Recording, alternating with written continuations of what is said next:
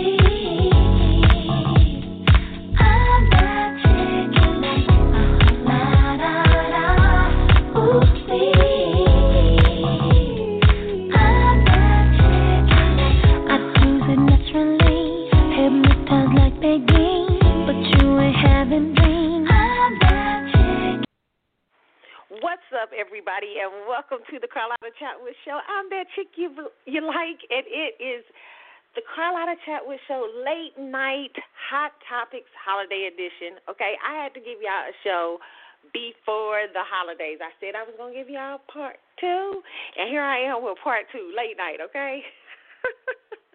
so, so this is I don't know. I just I'm just random with it. Okay. Okay, you guys. So again, so for those of you who are listening to my show right now, I don't know how the the sound. I'm hoping the sound is right. So because you know this is um, a late night show, and I'm at a different place, so I'm hoping you guys can. The sound is okay for you guys. If not, you know what? I'm I'll get it correct. I'll be back in my regular spot. God bless. Uh, for before New Year's, and we'll have we'll be able to uh, do the sound better. I am um, I'm on a new headset, so I don't know how this one works. Okay, so we'll we'll see. Hopefully, guys, everything will work out. Okay. All right, you guys. Okay, so let me tell you how we start off the show every week. I start telling you guys I'm looking here. You guys, I got so much going on. Let me tell you, it's I be trying to get y'all a show going on, but at the same time, I be having all kind of drama. Messy, okay? Messy. But for those of you who are joining me for the late night edition of the show, welcome to the show. Uh, it is uh, the CC show. I just sit back and talk to you guys about hot topics uh, during the week. We have hot topics that we're supposed to continue uh, for from last uh, the last show, and so we're gonna get on that in a few minutes. But you know what, guys? It's almost Christmas. Can you believe it? I mean, I feel like it was just July. Like, I mean, it is crazy how fast everything is going. I mean, just completely nuts. I'm like, really? I mean, this is like, I, it's we're almost in 2021. That is unbelievable. I mean, you know, wow, can't believe it. Okay, and you know? I'm kind of excited for 2021. I really am. Um, you know, I you know I you know I I don't know what to expect, but I'm excited about it. You know, I am, and I really start feeling this week really just uh more uh Christmassy and stuff like that, you know. So I'm kind of excited about the new year and the Christmas holiday that's coming up in a couple of days here. So yeah. Okay, so how is my week being so far? Okay, you guys. Comical, okay? Listen, so okay. My week is good. You know, last night I went out to dinner with a girlfriend of mine. First, she was coming to get me. And my girlfriend lives way out, like you know, way like way. way she lives way out, like in, in deep into one of the suburbs, right? And so, and so she, so something was going on with her car, and she was like, "Hey, I'm heading back home because I don't know what's going on with my car." So I have my grandpa. You know, any chance to drive my grandpa's car? my grandfather's new car. So I, I said, "No, I'll come get you." Man, let me tell y'all, I got lost in my own hometown. Hell, I was like, what in the world is going on? but it was funny. So I'm like, I'm going on the freeway, and I'm like, oh shit, my my, because I have my phone. You know, your phones do all the talking nowadays. I even use my phone. I in my car, I have a navigation system on my car. I never ever pay any attention to it. I always use my phone. so I put I tried to put my phone through my grandfather's you know uh car thing you know where you you know because your Bluetooth right and so but my phone just stopped talking in the middle of me on the freeway and I'm like shit I gotta get off at this exit and figure out where the hell I'm going. So it was hilarious. So I'm like off, I'm pulling out this exit ramp, lost this hell, okay, on on Christmas Eve. And then I'm I just look around and I see. Uh, first of all, I pull off this street on this street, which is in the hood, right? But I'm I'm familiar with the hood in KC, so no, I grew up in the hood, so I wasn't tripping off of that. But it was funny because nobody was out. I was like, what the hell is going on? Nobody. and then when I get back on the freeway, it's like every fucking body's there, and I'm like, where are y'all going? It's Kansas City.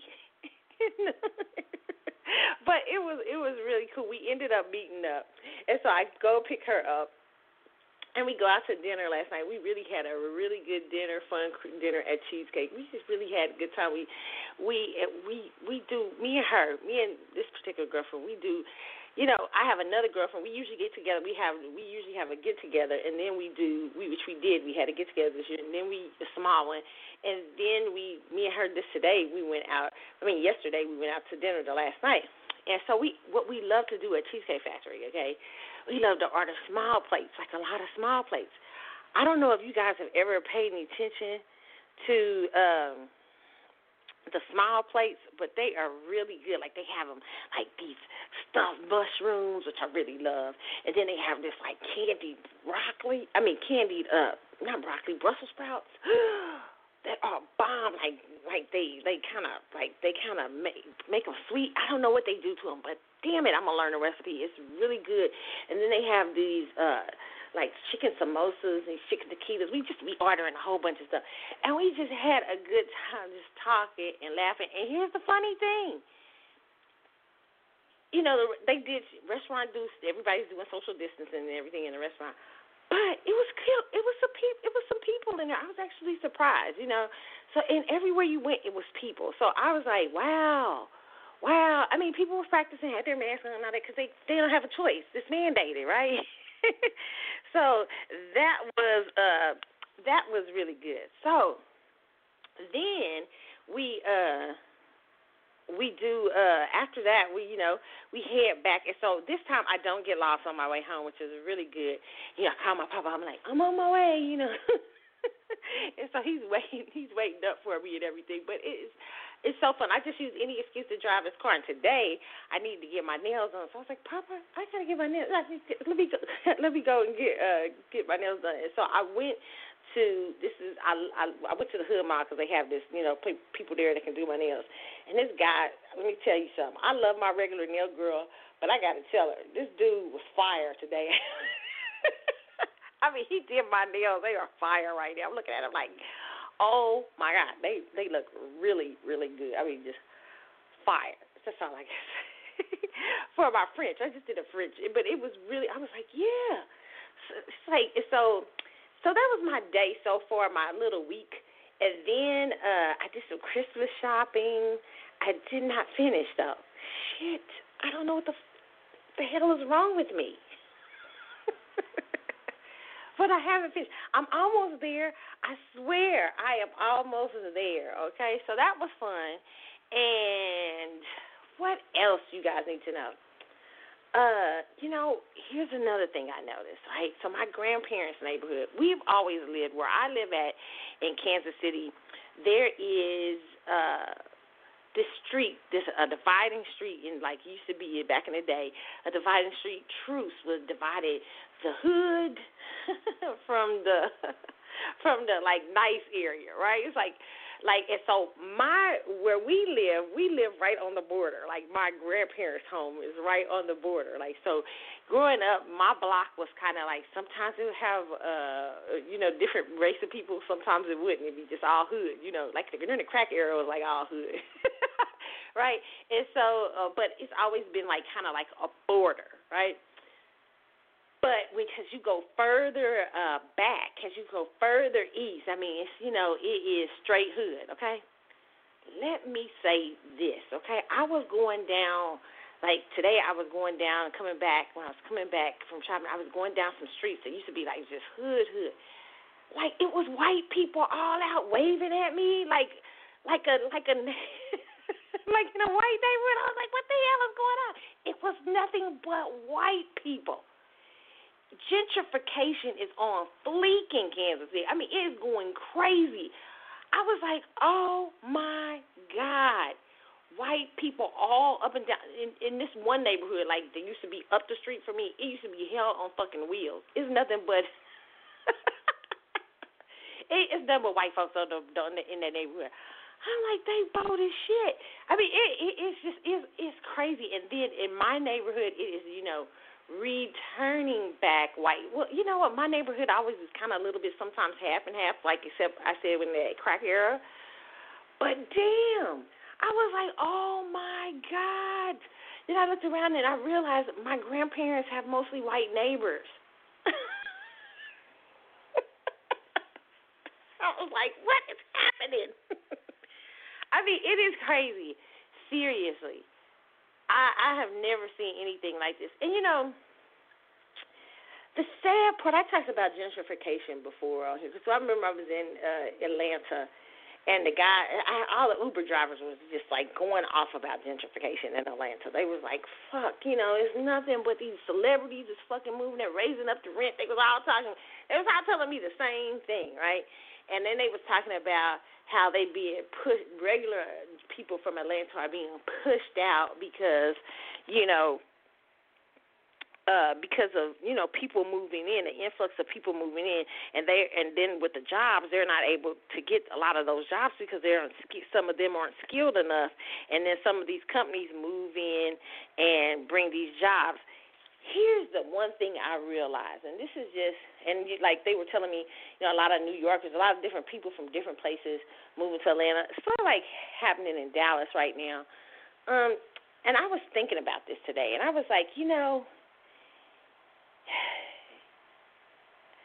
the world. When I, the more and more I think about the world, it is so easy to manipulate humans. It's so easy to get humans to move from place to place without thinking why they're moving, how come they're moving, not understanding politics. I mean, it is so easy for what people would say, some people say conspiracy. I don't say it's conspiracy because there are records on this kind of stuff and everything. But it is so easy to move people like I feel like it's a cleansing of the coast where we're, we're seeing now. I don't. I this is something that I I knew was coming, like that the East Coast would be cleansed probably and the West Coast would be cleansed because it's it was over overpopulated. Uh, a lot of wealthy, rich people live on both of those coasts, and you know, some of them are great properties. You know, and they want they don't want the over congestion and so what they so what you will find is a lot of companies will start moving in like to places like Dallas and stuff like that or different places and they'll begin to move and shift and have people move and shift to go look for jobs or to escape higher rent, to escape all these things. Uh, they bring their bad politics from the oversaturated, over uh, over uh, taxed cities they come from, not realizing why they moved and what has happened to them. And it's just such a it just it just made me think today about how easy we are manipulated in uh, the world, but particularly I look at my people, black people, because black Americans, because you know a lot of black Americans, like even when you go talk about New York, I mean, New York uh, at one time, uh, I remember the history of the brownstones where I think I forget they were making them whites were making them, and it was something that happened. I can't remember the story, but they became unfinished or something like that. And a lot, they sold black people a lot of the brownstones in those days because they black people, white people literally abandoned them for, and I forget the reason. And it's it has they has black people begin to move into the city and culturally influence those places within those cities and stuff like that, uh, like Harlem and places like that, um, Brooklyn.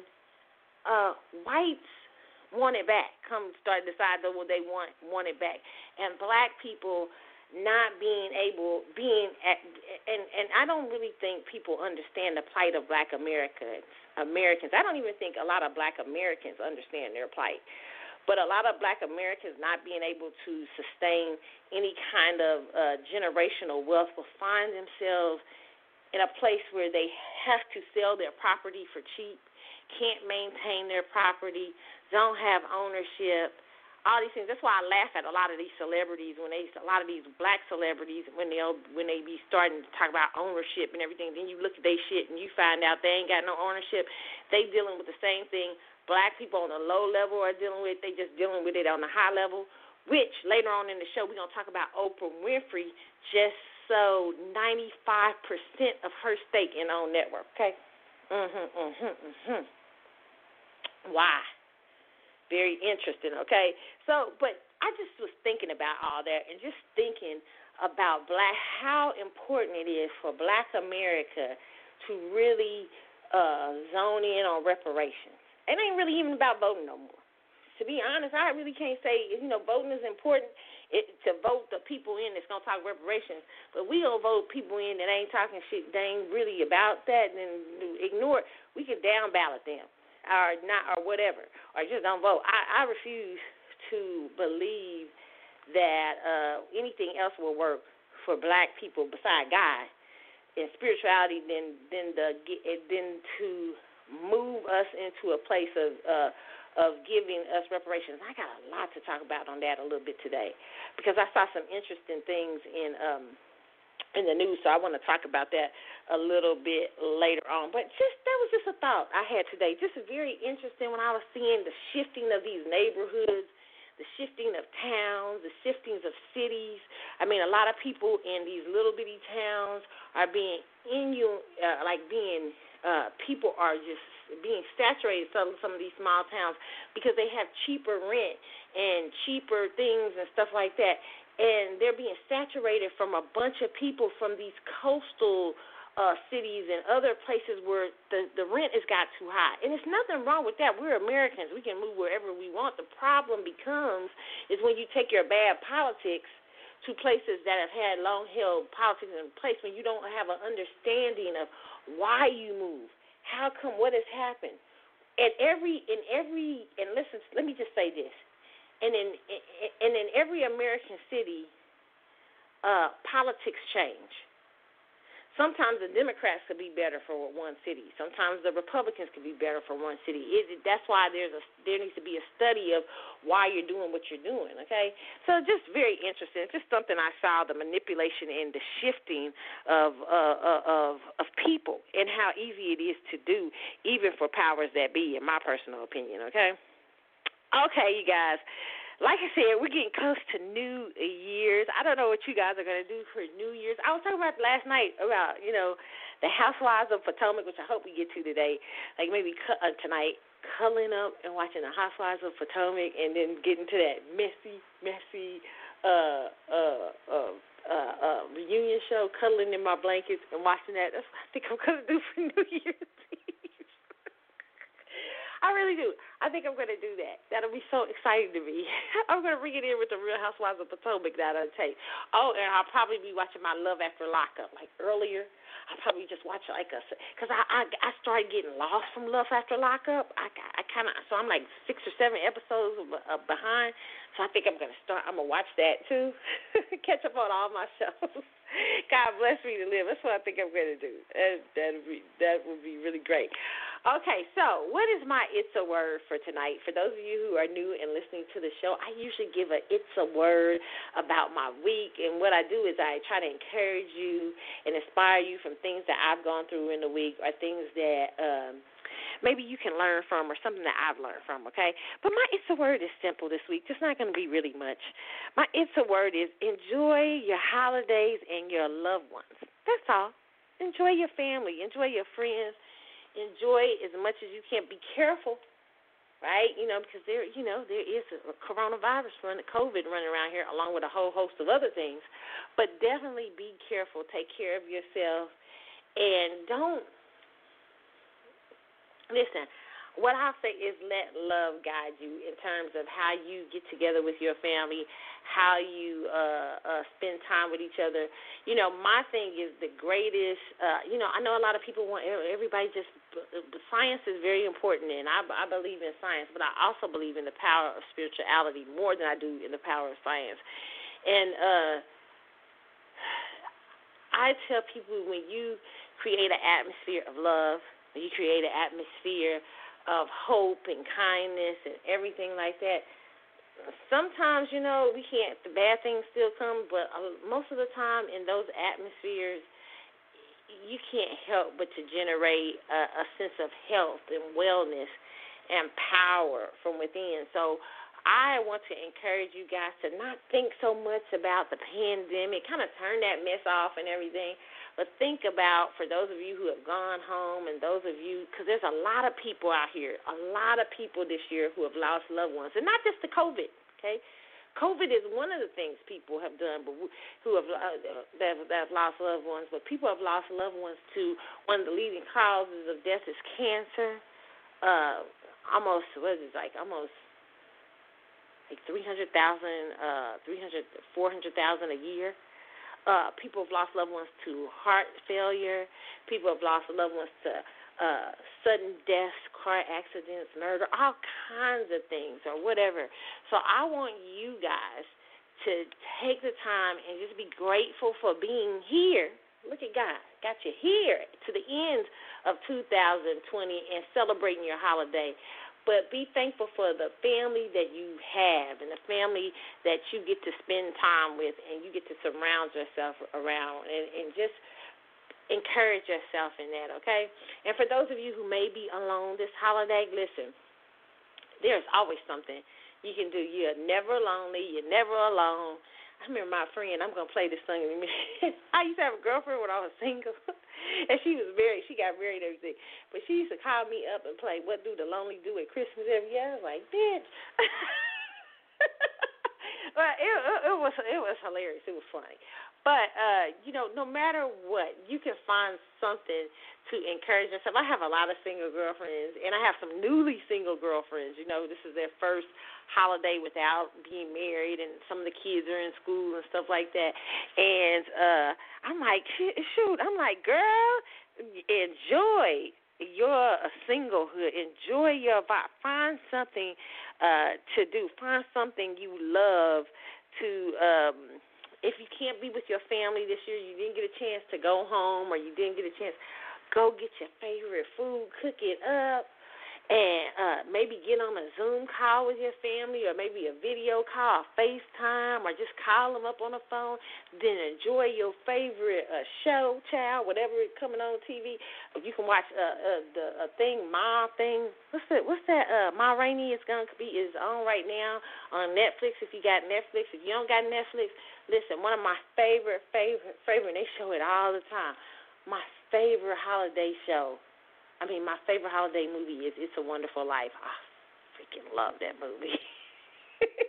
right? So you can watch stuff like It's a Wonderful Life. Maybe you can go and uh, uh, or maybe you can rent one on demand or something like that. There is a number of things you can do to encourage and enjoy your time. But whatever you do, you are the greatest company that yourself can have, okay? And so take the time to encourage yourself uh, if you're lonely or whatever you're going through, and thank God for you just being present and alive, okay? And for those of you who can't be with the ones you love. you know, uh, what they say, love the one you with. No, I'm just kidding. But if you can't be the what the people you love this year are the ones you love or whatever, that person you love, uh, be encouraged. Stay positive, okay? Maybe it'll happen for you. You never know, okay? Life is so strange. Jupiter just met Saturn the first time in 800 years. Oh my gosh, all kind of strange shit is happening. I was like, I'm expecting, I'm expecting all kind of great shit to happen. I mean, not because Jupiter missed that. I mean, I was expecting great shit to happen anyway, but I was, I'm expecting all kind of great shit to happen. Those with this alignment, you know, I'm like, shit. I want to hear from people I'm supposed to hear from, friends I'm supposed to hear from, I, new tribe. I, I just expect all kind of things, right? So be encouraged, okay? You're the, the, the you may be walking into a time of uh, of of great change and empowerment for yourself. So hold on, okay, and keep the hope. All right, okay. That is your. It's a word. That's it. It. I hope I didn't miss nothing. oh my God! So where are we gonna start off the show with? I mean, you know what? I always be having a song for y'all, and then it be, you know, and then I forget what I'm gonna play. I just, I do. But I did have a song up that I wanted to start off with. Oh yes, this is one of my favorite songs. We're gonna be playing Christmas songs, so I'm gonna play Christmas song after this. But listen, I love this song. I mean, it's old school. Y'all know I'm old school. Y'all know I love old school music, okay? But this is one from Deniece Williams. I mean, it's just my song. It doesn't ever get old like the way it starts off and stuff. She's one of my favorite singers anyway. But this is an old one. Do what you feel, okay? It's the CC show. I'm Carlotta. You are here for the late night edition. We're going to get into this news when I get back because we got a lot of stuff to talk about. Donald Trump out in these streets talking about don't be giving folks $600. Give them $2,000. That's what I'm talking about, Donald Trump. Y'all sure y'all want the fuck, y'all want Biden? Let me, we're going to talk about the Democrats, punk ass. Had a chance to get this back in October but they turned it down trying to play political fucking games. But okay, we'll we'll come back. We'll come back. Donald Trump said, get, not that I like Donald that much, but I like him better than the Democrats' ass. Two thousand dollars, he's saying, which makes sense to me. Four thousand per couple. I'm with you, Donald. Even if you don't like him, you can be, you can appreciate that, okay? And then we're gonna talk about how Pharrell said, and I ain't, I ain't mad at Pharrell on this one. He said he admits that he was snitch. I mean, I don't consider what he's saying snitching. He he's like, yeah, I ain't participating in no crime. He said he is not a tough guy. So we're gonna talk about Pharrell talking about out these streets about like he he would tell on people. And I, you know what? I'm for I understand Pharrell. That's for that's real talk. I mean, some people be trying to act tough. Nobody wants to go to jail. Uh uh-uh, uh Nobody. Not one person. and we're gonna talk about uh we're gonna talk about Kim and Kanye and then Monique coming from for Giselle, all this stuff. We got a whole bunch of stuff we got to talk about. Oh my God, these zombie flies in the street. I didn't get to talk about the zombie flies. We got to talk about so much, okay? But meanwhile, let's start it off with Deniece Williams, Do What You Feel. It's CC Show. I'll be back in a moment.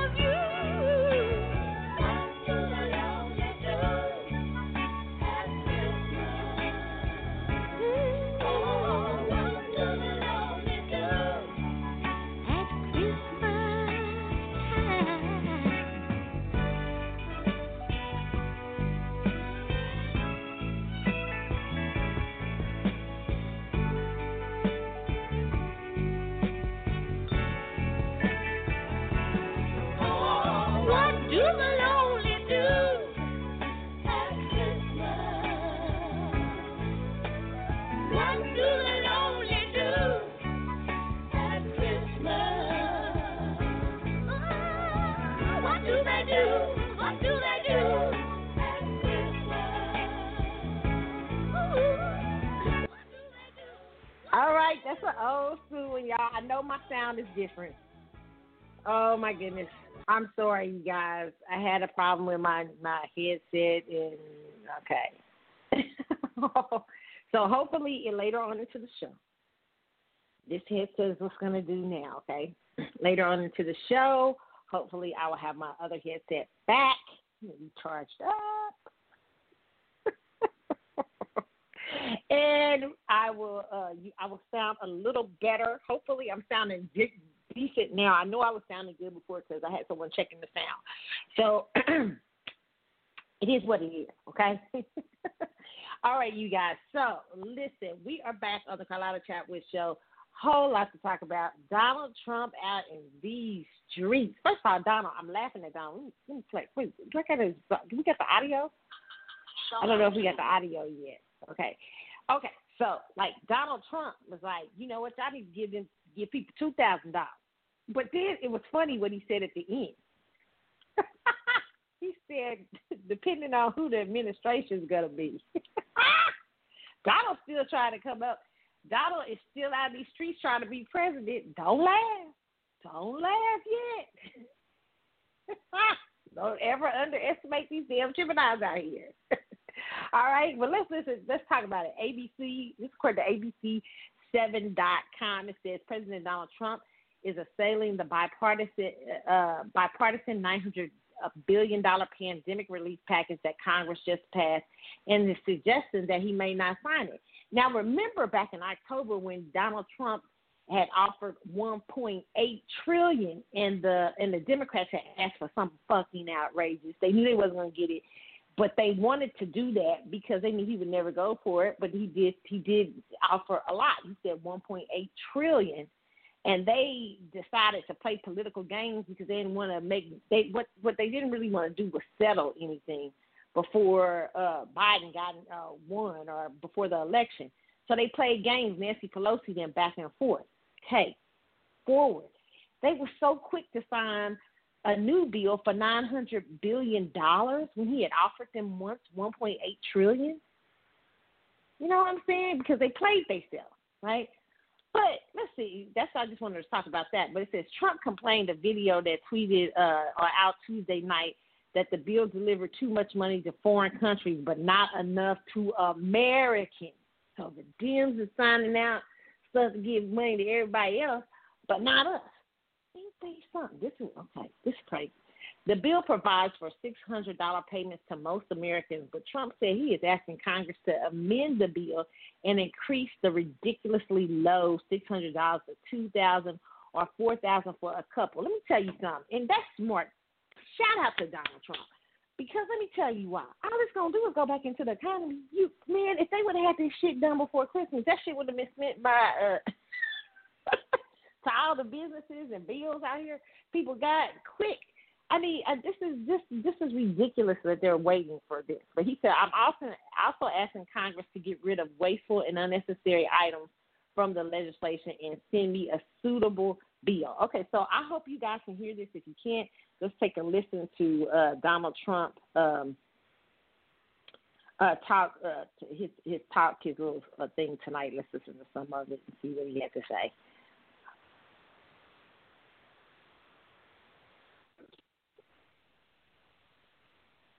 Military equipment. $25 million for democracy and gender programs in Pakistan. $505 million to Belize, Costa Rica, El Salvador, Guatemala, Honduras, Nicaragua, and Panama. $40 million for the Kennedy Center in Washington, D.C., which is not even open for business. $1 billion for the Smithsonian and an additional $154 million for the National Gallery of Art. Likewise, these facilities are essentially not open. $7 million for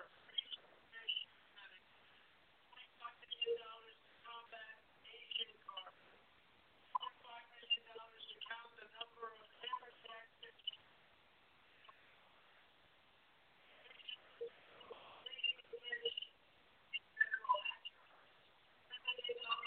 poultry production million dollars in research and impact $500 million for construction and It also allows stimulus checks for the family members of illegal aliens, allowing them to get up to $1,800 each.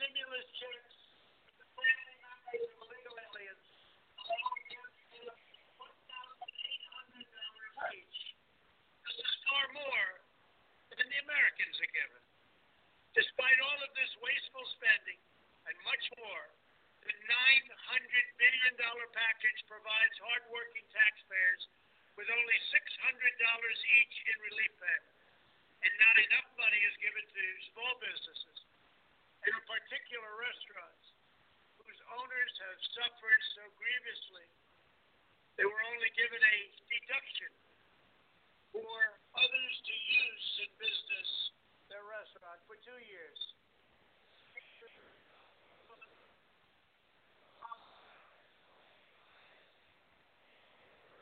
Back in condition.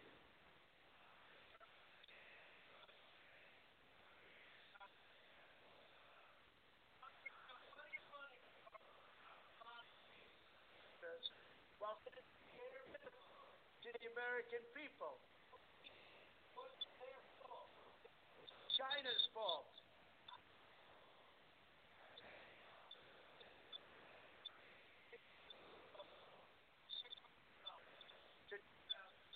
Or for a cup.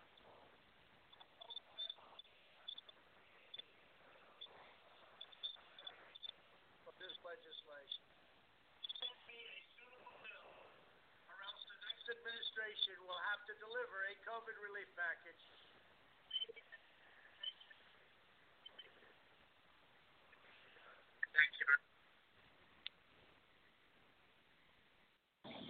Okay, I'm laughing that Donald said maybe that administration will be me. he has not given up yet.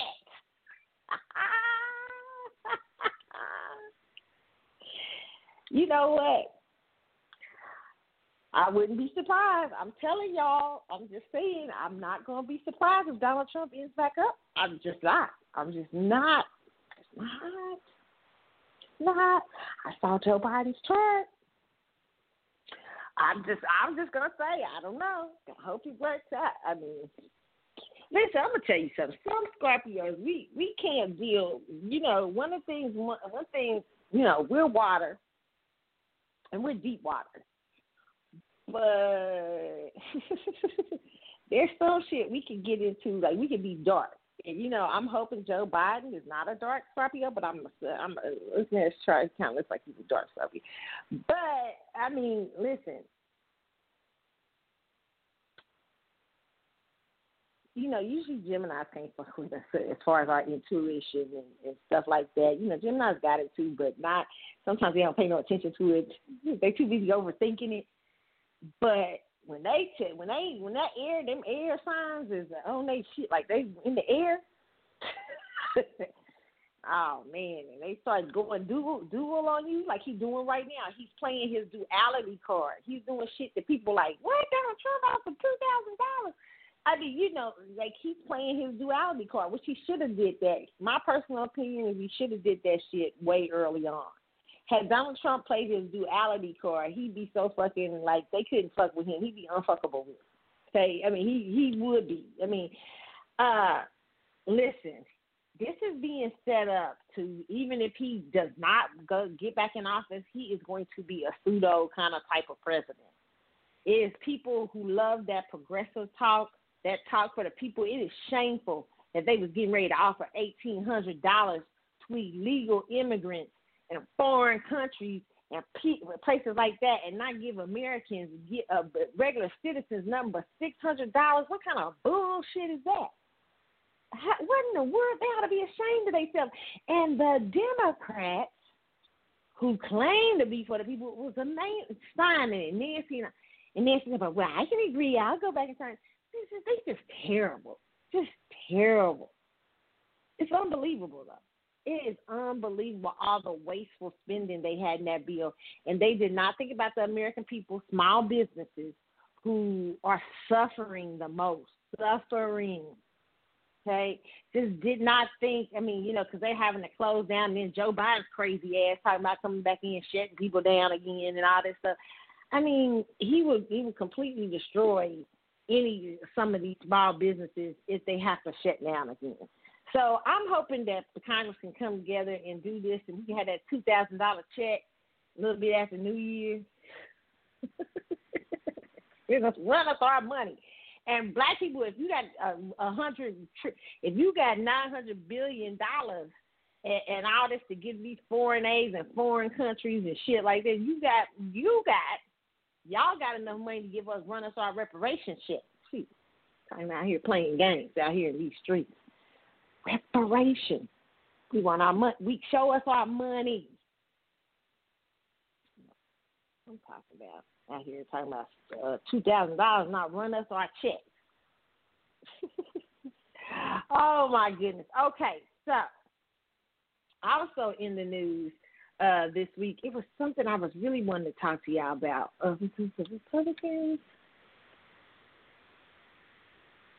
Okay, this is going. Republicans plunge into open battle over attempts to overturn Trump's loss to Biden.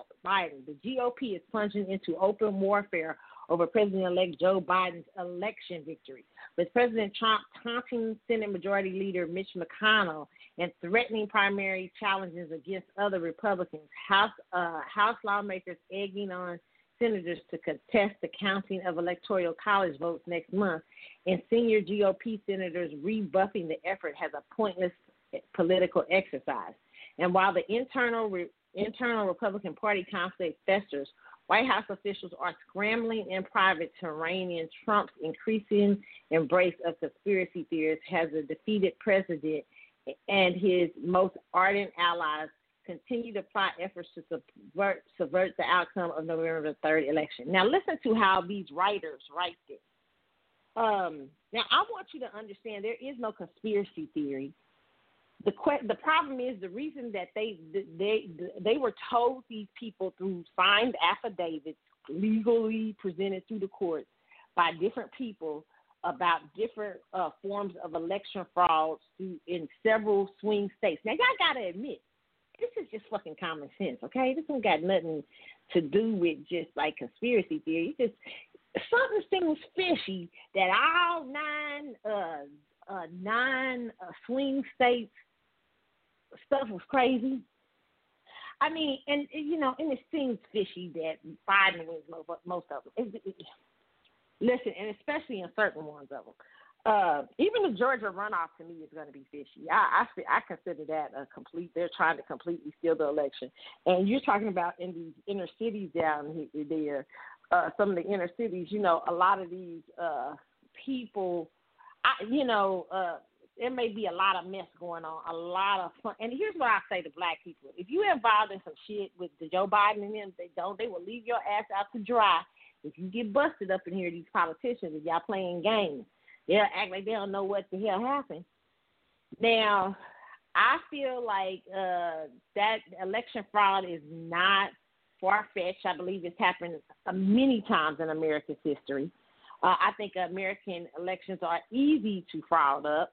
Um, and I think the part of the reason that why Donald Trump is not getting anywhere is because it's not that there isn't a questions about election fraud. The problem is they can't prove it because certain uh, certain leaders in certain cities won't let them go through each ballot to make sure they're signed properly, to make sure the person that voted is alive.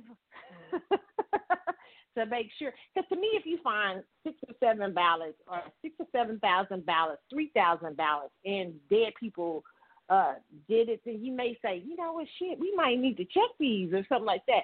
Or even if there's a problem with voter machines and stuff like that, you want to check all of it. You want to make sure and and make it bipartisan, not just one party, but bipartisan and independence to be able to go in and view the election, and that way that shuts up all of the lot see the fact that you got officials blocking people from seeing that type of thing. See, a lot of people don't pay no attention to the news. They just be talking about he want to overturn the election. He want to do this. He want to do. They just say stupid stuff because they don't hear it. But the problem it was it was not that. The problem is they won't let them see certain things. They won't let allow them, so they can't get the proof. They can't get any proof. They can't see. They know they got signed affidavits from people, but you got certain city cities that would not allow that to happen, okay? Which to me uh, reeks of conspiracy, okay? Even among his own party, because again, I told you the Democrats, I mean, the Republicans have been split, split in terms of neocons and uh, the far, far, what I call Ron Paul, uh, Alex Jones side of the party, okay? And so, listen, conspiracy theorists are not crazy. I hate this whole thing that is being out here that people, the government can't lie to you. We have a whole government built on not trusting the government. The, the Constitution is built on you not trusting the government. Read the Constitution. It is not the elected officials that the the, the, the founding the founders of the Constitution understood that that people are human. That's why they said we the people. That's why they made such such such so many things, checks and balances, so many things that say, hey, we've got every part of, of Congress must be checked. Legislation must be checked. Uh, uh, executive branch uh, uh, uh, uh and legislative branch and the judicial branch are all there to check each other. We have checks and balances, and those people are hired by us, not them tell us like they out here lying. There's no such thing as conspiracy theories. No, we're supposed to believe that you ain't shit until you prove you ain't shit. That's how we supposed to believe. We always America is built on rebellion. America is built on the idea that government can mess you over. That's how America got built. They were they told the king they was up there like, you know what? King, we don't like you paying taxes to you when we ain't got no representation. Matter of fact, we don't like our religious freedoms being stolen. Matter of fact, it's give us liberty or give us a, this. Is, even though it's the irony of America that it was built on liberty and justice and all these things, yet they had people enslaved. I mean, it's the irony. But yet, the you the whole great thing is the Constitution is for the people. You are not supposed to trust governmental figures. No matter what these dumbasses on CNN and Fox and all them say, you're not supposed to trust them. You're supposed to believe that there it's uh, uh, possibly could be election fraud. You don't have no kings and queens. We don't. We don't. We don't. We don't have Elizabeth here. America is built on the exact opposite. No kings and queens, but hey, we supposed to question you at every turn.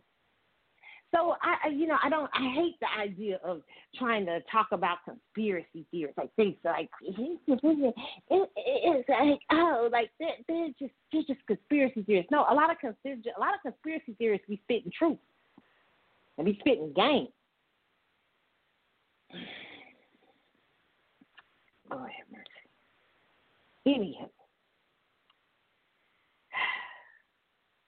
these Republicans are out here in these streets trying to say, fighting on whether they should tur- turn over Donald Trump, help Donald Trump return the election. My personal opinion is it's easy to do. Just let them count. If you think that Joe Biden won fair and square, shit, well, let them see the vote. Let them make sure, let them go through. And then when you get through, if you won, you be like, see, he told you. But that should be done anyway. You know, it was just strange. That election, whole election night was strange. And I have been saying that the mail in ballot was fishy. To have a bunch of people mail in ballot was to be a problem. I've been saying that months before. Uh, but so it's it's not surprising to me that they could possibly it could possibly be uh, you know we still having this problem uh, with Donald Trump trying to uh, see if he actually really won the election. Okay, so let's go into something else this week because it's been a lot of talk about Kamala Harris's seat. Okay, uh, today, and I just want black people to get this. I just want y'all to get this. Black American ADOS, FBA, whatever you're calling yourself. You know, I don't get caught up in that argument.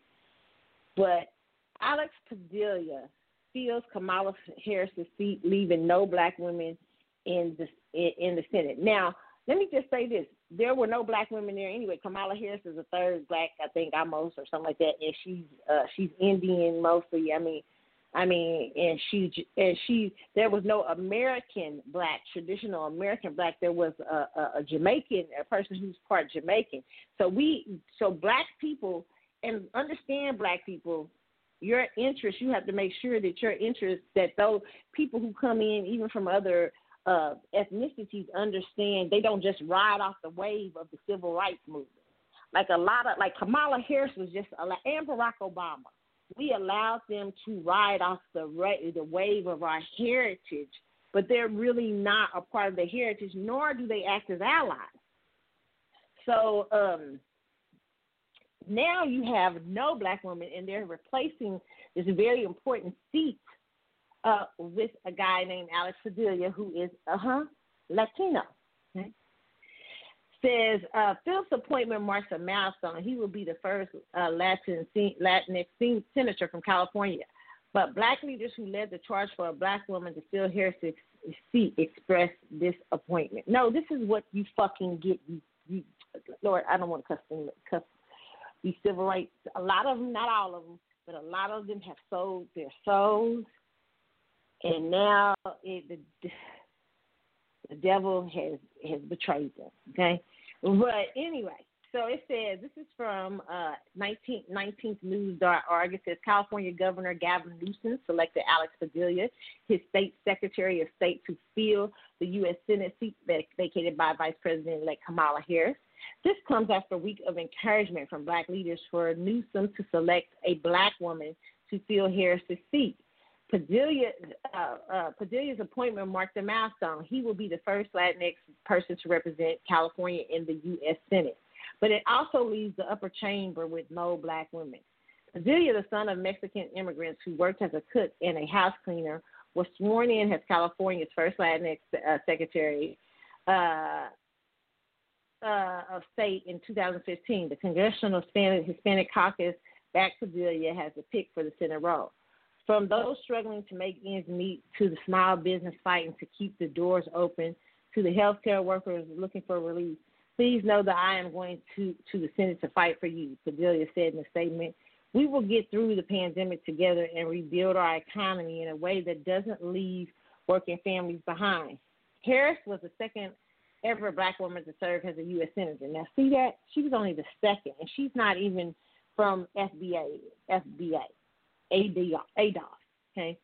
Uh, Illinois Senator, uh, former Senator Carol Moseley Braun served from 1983 to 1999 and ran for Democratic presidential nominee in 2004. In August, in August the 19th, uh, hosted Harris' first sit-down interview since being announced as a Democratic candidate for vice president. Harris talked about being the lone black woman in the U.S. Senate and the need to diversify Congress and support women running for office. Um, Harris congratulated Padilla on his appointment Tuesday. She says there are 100 U.S. state senators. This should not just be about California, Harris told the 19th editor at large, Errin Haines. This is a national issue. It is inexcusable that we would not have full representation in the United States Congress. Uh, it, this should not be about any one state. We should be saying this across the nation where there are so many talented black women and women of color, period. Well, and this is this is something too very uh, alarming. It should be to American descendants of slaves uh, who have been here. Our history is steep in American history. We've been here from the Revolution, uh, the Revolutionary War. Uh, black Americans have been a huge part of the building of America and um, a lot of uh, what happens is a lot of people come into a lot of immigrants come into the country into America. Uh, not all of them, but a lot of them come in and look down on Black Americans and look down on the history of Black Americans. But if it had not been for Black Americans, we couldn't have got here. If it had not been for our people, paid a heavy price. I don't think people understand the heavy price that um, Black Americans pay. A lot of people are jealous of Black Americans too. You know, a lot of other groups are jealous of shit. Let me tell you, favor that Black Americans got, it came through a lot of uh, a heavy cost, a heavy, heavy burden of pain. I mean, you you read our history, it ain't no fucking punk. We we lucky that we still we we we still here. It's a miracle to be honest. And we didn't just go through, we weren't just slaves. That wasn't it. No, we America had the longest lasting slavery, the most one of the most brutal institutions of slavery defies, I think, Haiti. And Haiti, hurried them bounce out that shit. But uh, one of the most brutal institutions. But not only that, uh, but afterwards, slaves had to endure Jim Crow laws, segregation. I mean, uh, uh, the the the the generations of slaves, uh, of the, their family members who were born into freedom, had to endure Jim Crow laws, discrimination, all kinds of things. And so it, it it's always insulting to me. It's very insulting to me when I see other groups, especially other black people groups, who are looking at our people and like, you know, not understanding the struggle, not understanding, and not understanding that sometimes they can use you against us. Like I really believe people like Kamala Harris and them, they use them. Kamala Harris is sitting; she is going to the highest, second highest uh, uh, office in the land. That has never been held. Not an African American has not held either one of those offices. Barack Obama was Kenyan and white. Kamala Harris is uh, Indian and uh, mostly Indian and somewhat Jamaican. Okay, and uh, whatever her father, her father looked like some sort of Asian background too. So uh, the question becomes, what's the problem here? There is a locking out of Black America, and part of it has been because we put the wrong leaders. We've let certain leaders stay in there too long, and you know, and, and, and sell us down the river to the likes of people like Joe Biden. And uh, it's very shameful. It's very sad, you know. Uh, also, too, um, I saw. Let me see. Let me pull this up here. That up uh, uh the first Native American. Uh, I can pull it up here. The first uh, and see, I want to talk about this too because uh, why I and this isn't this, this isn't a diss, but I do want to talk, take a moment to um, talk about this particular thing here. I can pull it up, dude. Is it coming up? Okay, guys. Let's see if we can get it on here. I had the audio. Okay, I know the audio's been a little messy. which y'all y'all try to hear it the best way y'all can.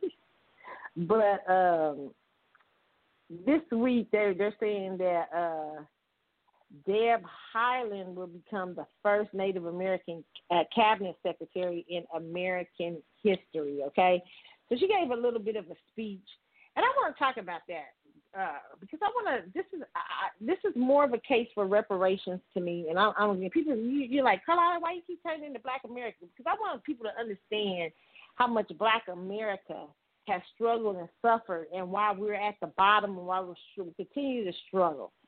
Um, but I want to hear. I want you to hear this a little bit first, okay?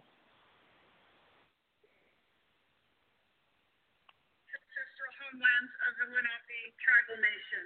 The president-elect and vice president-elect are committed to a diverse cabinet, and I'm honored and humbled to accept their nomination for Secretary of the Interior.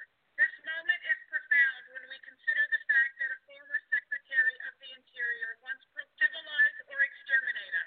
I'm a living testament to the failure of that horrific ideology. My grandparents, who were taken away from their families as children and sent to boarding school in an effort to destroy their traditions and identities, maintained our culture. Growing up in my mother's Pueblo household made me fierce.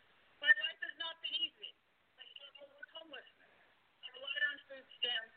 and made my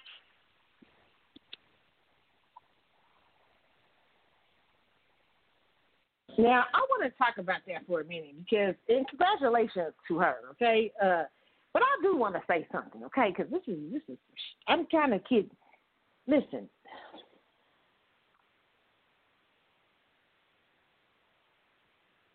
Black America and Native Americans. I, I mean, I, I mean, I'm happy for them, but they got at least they got reparations.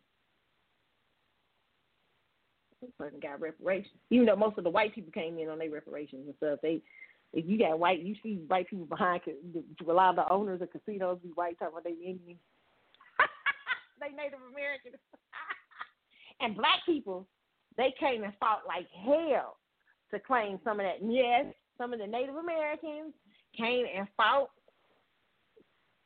The few that's left, yes, and they listen here, they got treated bad as fuck, okay? But then let me tell you, they get treated bad as fuck. But guess who owns slaves with the white people? Guess who owns? Yes. Native Americans also. See, a lot of y'all be coming, man, I'm, I'm half Indian. Well, listen, part of the reason why you got some Indian in your family, I know the part of the reason you got Indian, I got Indian in my family, was because they own slaves. Fought like hell so that black people couldn't couldn't some of them could not uh uh could not get some uh, uh some uh uh benefit from having that some that bloodline. You know, I just got to bring it up because this week, you know, I'm excited. I'm so happy for her, but I want to say, you, we got black, we got an ousting of Black Americans. Black Americans, we ain't got no black woman in Congress, none whatsoever. Bare, and not probably many black men in there either. I need to look that up. How many black male senators are in Congress? And now you got her who's coming for uh, uh, the first Native American cabinet secretary in American history. Okay, now good for the, good for good for her. I'm excited, but I also have to understand. I want black people to understand how where you at, here. and it's the reason why I want to I want to talk about what they owe you. These people have gotten reparations. They've gotten money. They got their stuff back. They got paid, even though they own slaves and participated in slavery too. They was getting their ass kicked by the white man, but they decided they're gonna own some slaves. They damn self.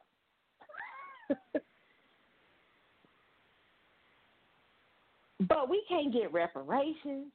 We can't get no place in Congress. I mean, they just ask, they just asking, they just throwing our ass away. They just using our ass, okay? Yet we supposed to be excited about everybody's damn else. You know, it's enough. Black people, we kind of quit celebrate. I'm excited. Good for you, you.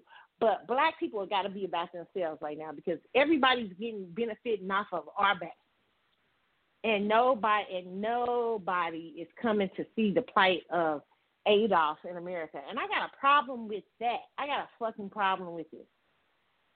Big problem.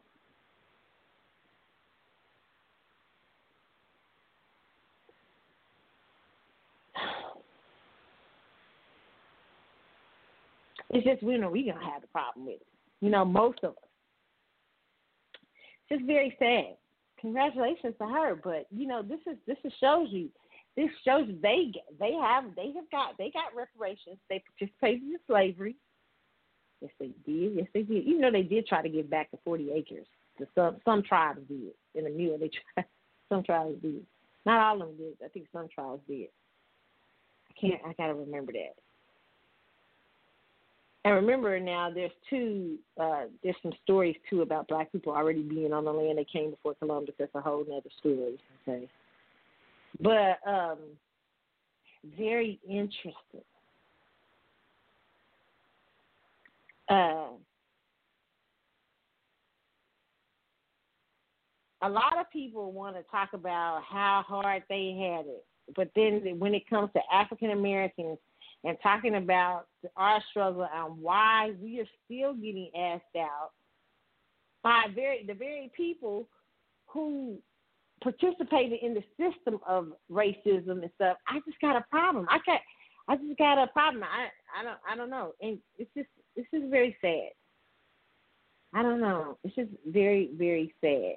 And what you got to do is, you know, I saw this on a couple celebrities' websites, black celebrity. Oh a lot of them black celebrities. I, you know, I want to be. I want, you know, some of them don't know no better because they, you know, they just don't. They just trying to be mean, you know. But a lot of times it's like, do you not see what's happening? How can you be sitting up here and not seeing how Black America is struggling and you're sitting up here uh, acting like that's not happening. You're sitting up here talking, uh, uh, uh, uh talking um, uh, strategies from 1962 when they haven't helped us. And it's like you know I, that tells me that tells me that they're in a different place. It's just like you know they're in a whole other place. They're out of space. They're in, in juju land. Okay, they don't really understand the struggle of the people, but they be the first one out here begging you to go to their fucking movies, begging you to buy their records, begging you to you to buy their shit. You know, and black people, we just gonna have to start being hardcore. We just gonna have to start saying, you know what, you don't support our ass, we don't support you. I mean, it's because it's just getting so that we are getting. I mean, we we are having people uh, uh, even our own people who are are starting to become allies of things that don't help us. And it's sad because they don't have a under a full understanding of what has happened to us in America. They don't have a full understanding of the struggle. And then a lot of them try to shame Ice Cube. Assholes. They try to shame Ice Cube for coming for having something being something different because he understands Ice Cube is from Compton. He understands the real shit. He gets it. He's like, shit. He finally get it. He, and he also understands that if fucking Black Americans go under, that's who, who fucking goes to plays his movie, goes to his movie. That's who put him up. That's who put him in, in, in the place that he is, and he got some appreciation. And he's like, hey, you know what? I understand we at an economic uh, default, and he listened to people in the grassroots level. He went and listened at and this what I love about Ice Cube is because it could have affected his career, and it probably has in so many ways. But he stuck to his guns. He's still sticking to his guns, going around and and, and talking to uh, about black economics and what black people need and what we have to do. And I can appreciate that. I can appreciate him because he really gets it. And not many people got the heart to do what he did. I mean, you know, he still he went to go take it to both. He's like, I ain't taking it to one. I, I'm taking it to both. In spite of what black people, uh, uh, even black people, kind of saying horrible things about him, he still did it. You know, because he got love for black people, and he don't want to see black. He know black people failing. He know the real stats where half of y'all don't know. So, uh, You know, shout out to celebrities like him who are real allies in the fight is just trying to help black people get out the rut, man.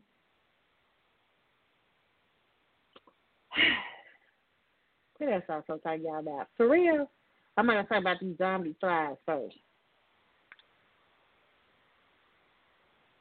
Okay. But congratulations, sir. But I just thought it was interesting. We getting everybody put up in suits and and all these type of things, and meanwhile you seeing a thinning of the herd of African Americans. Yeah, he gave some African Americans cabinets, It's a very thinning of the herd. Civil rights leaders are getting this, everything, and people are trying to tell them this was gonna happen. But you know, hey, they they thought they they they say no, and they didn't. And here you go. And did not, you know, here's the sad part of this. I'm going to go back to who warned us from the beginning, who warned us from the beginning. And now they have made a mockery of his career. Tavis Smiley just made a fucking dumb mistake by sleeping with people he worked with. Don't ever fucking sleep with people you work with if you pay a check to. And they'll meet to your ass. But Tavis Smiley, my goodness, Tavis knew. Tavis knew this. Tavis kept Tavis at the own ruin of his career. Tavis was was on Obama's ass early. And even I was against it. I was like, Tavis, why is Tavis tripping? You know, and stuff like that. Because I was trying to get to see the first black president. I wasn't really thinking in my head, like, you know, at first I thought Barack Obama was a sham.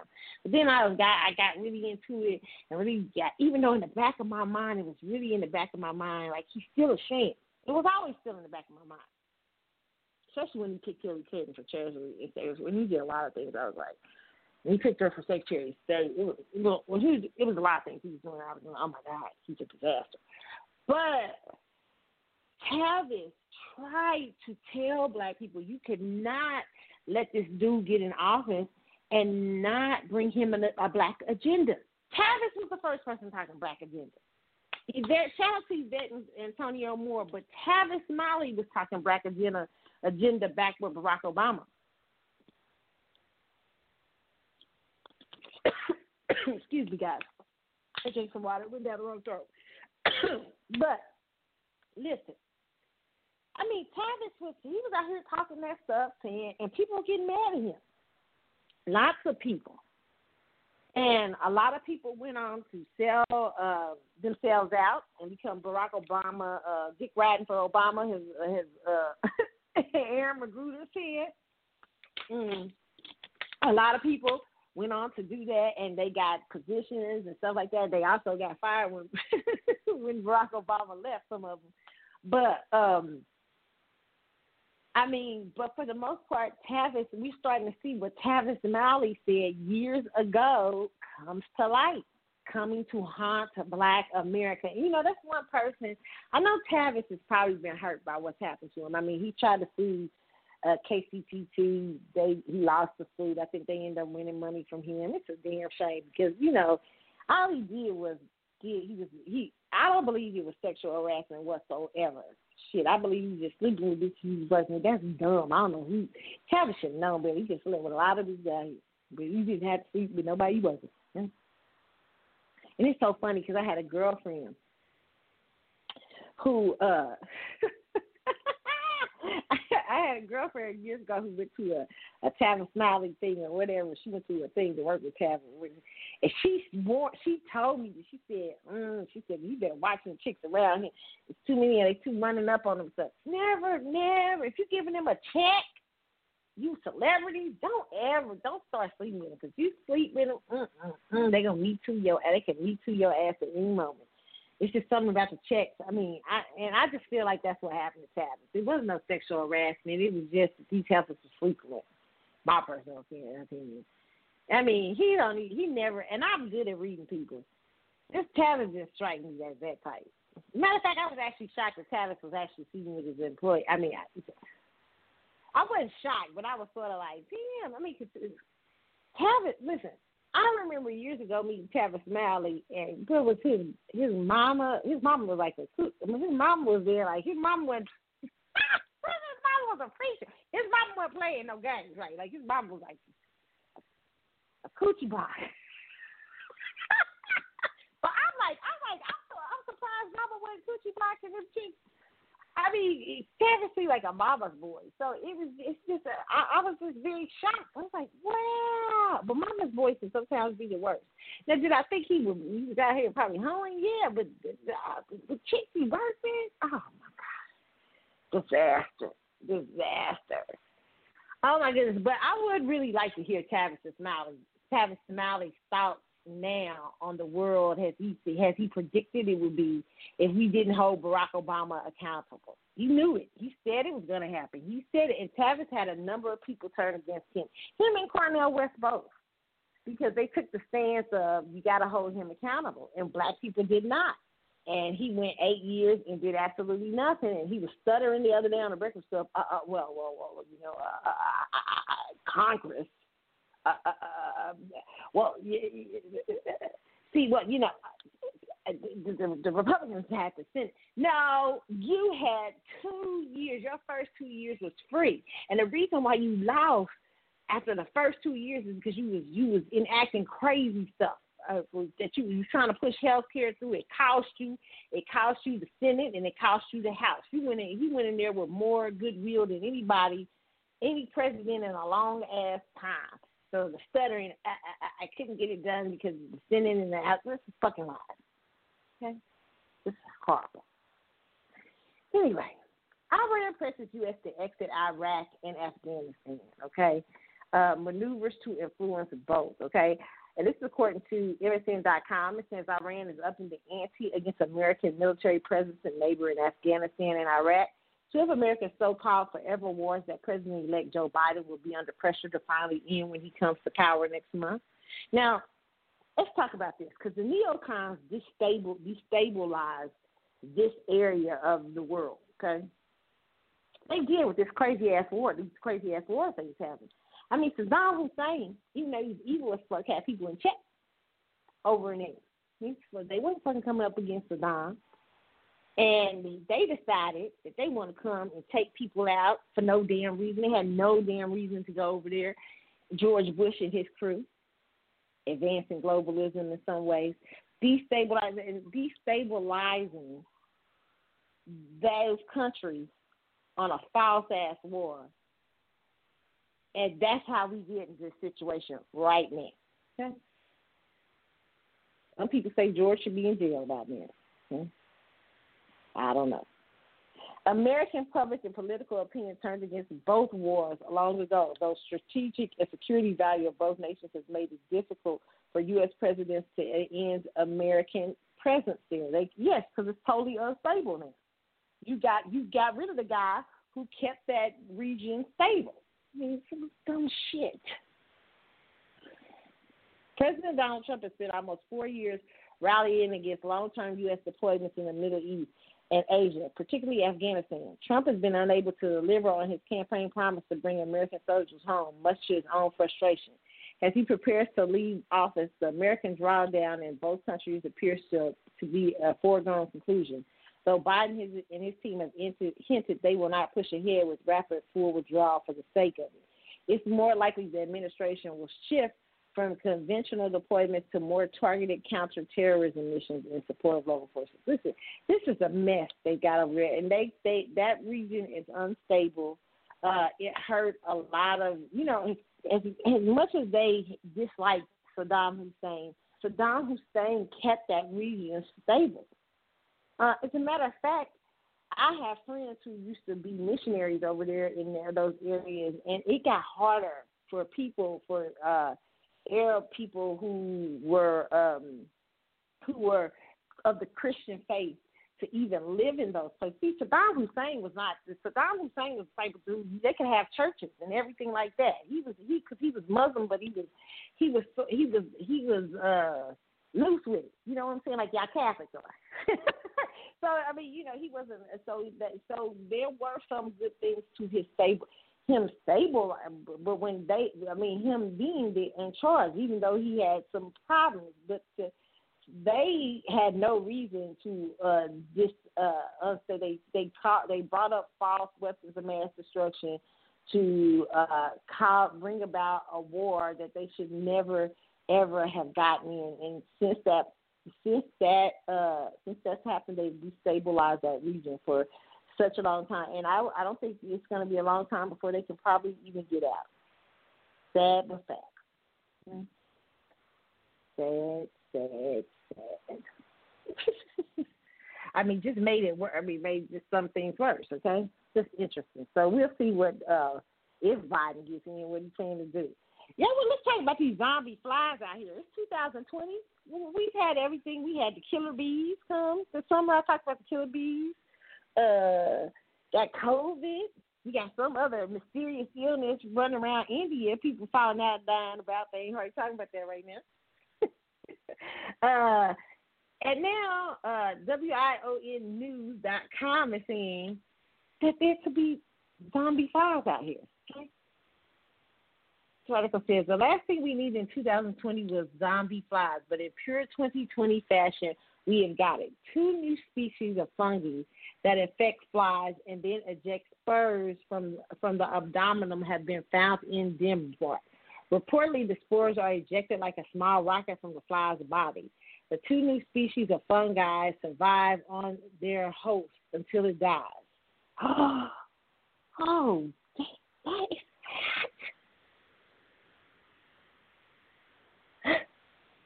Strong, wealthy Trin, Trinigat, Trin, and strong, wealthy uh, Sarosa, I don't know if I'm saying it right, can be found in only two species of Danish flies. Coenosa uh, tringina, I don't know how to say these words, or Conosia testasai, or whatever. Hey, yeah, I'm probably butchering it. Researchers at the University of Copenhagen claim. Most fungi under, undertake the sporing process after the host is dead, but these two peculiar types continue to live for days. Its host, totally unaware of what is happening, continues to mingle with other flies. However, the fungus then starts consuming its genitals, followed by its fat reserves. Ugh, over time, it then absorbs its, absorbs its reproductive organs, followed by muscles. While this is happening, the fungus continues to shoot out spores in a bid to continue affecting flies. Fast forward a few days later, the infected fly now lies on its back, spasms for a few hours, and then dies. It's unusual to keep the host alive while releasing spores. It's called active host transmission. Ooh, scientists believe it is effective in finding future hosts. But it gets more uncanny for scientists. For scientists believe that the fungi produces doping substances, which essentially turns their hosts into zombies. So you got zombie flies, allowing them to live, have fungus feeds on their insides one by one. It's disgusting. Nah, I, you know what? Let me tell you something. When I read stories like this, this is somebody probably fucking around. Okay, I I, I believe shit like this be man made. I just do. I believe I believe people be out here fucking. They be out here trying to test what. It be some sick, sad, mad scientists. This is a conspiracy theory. Now I do. Sometimes I just think people just sick, or we have, you know, the creation is turning in on itself because because because we're nuts. Okay, so you know, as man and rulers of the planet, planet, you know, it's it, when we when we're out of sync, we are nature is out of sync. Okay, uh, that's the, very thing that God leaves us in charge of as a species. And so when we're out of sync as a man, trust me, everything is going to be out of sync going on around us. Okay, you know, like the the nature, nature and everything. So I'm not surprised if we get some zombie flies around here. Pretty soon they're gonna be trying to have some zombie people. They're gonna say this gun jumped off the flies, and now humans they feeding off of organs that can keep you alive for a couple of days, and then you go, you just with me on your back. You just gotta watch it, okay? Just telling y'all, crazy shit in this world, okay? All right, let's talk about. uh We're gonna talk about Pharrell yet. Pharrell admits he was snitch. You know what, Pharrell? he looked like it. Pharrell tell, Williams tells Drink Champs that he would absolutely snitch if his life depended on it. If the opportunity never presents itself for Pharrell Williams to lighten his own punishment by cooperating with the feds, you better believe he's taking on the late he's taking it. On the latest episode of G- Drink Champs, in addition to claiming that Drake's deal with Adidas was a real thing, Pharrell spoke on snitching, admitting that he would absolutely do so in order to retain his own freedom. Okay, so we got this. up. Hopefully, I got it up. Okay, it's gonna take more than a minute.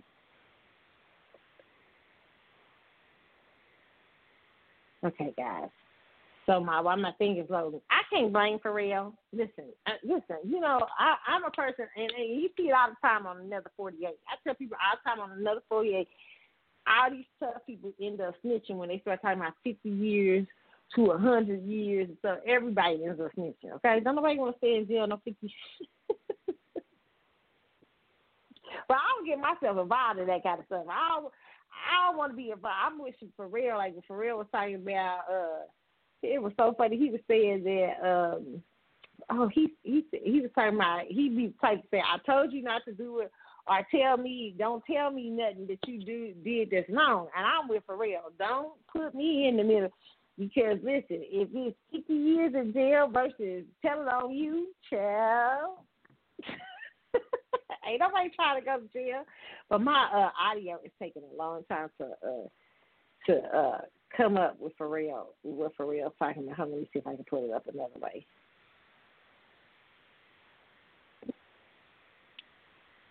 Okay, let's see if we just put it up uh, another way, you guys. So maybe a little blank space here. So I'm to pull it up. Mm-hmm.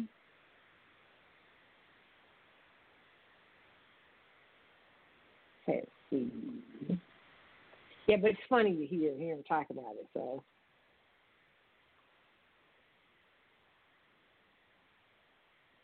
I think I pull it up here. I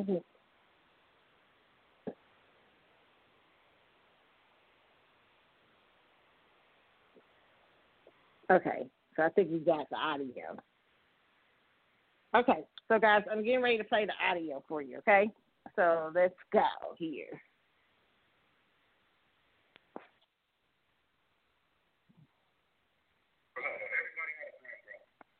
Like it could really, it could have, like it would have gone down.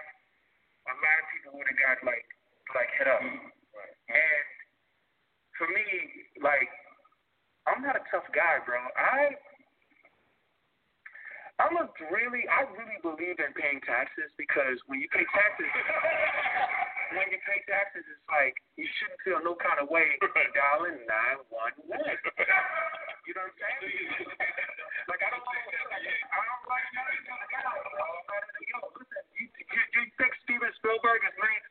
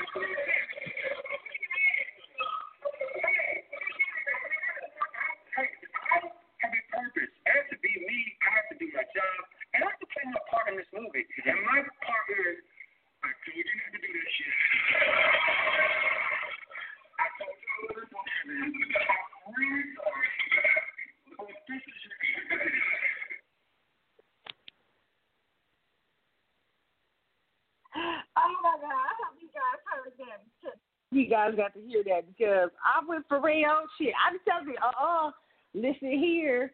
I remember years ago. I I got a story. I got a lot of these stories, but years ago. So one of my girlfriends was messing with this dude. Okay, so we went to this. We went to the. She took us, took me to this house. You know, to to his house, and he was like, you know, he was in college, everything, real smart dude, right?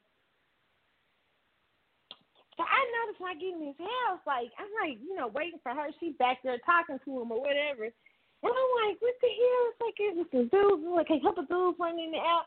And so it's like, this is probably late '80s and it's crack bomb era. So I'm like, mm-mm, something ain't right.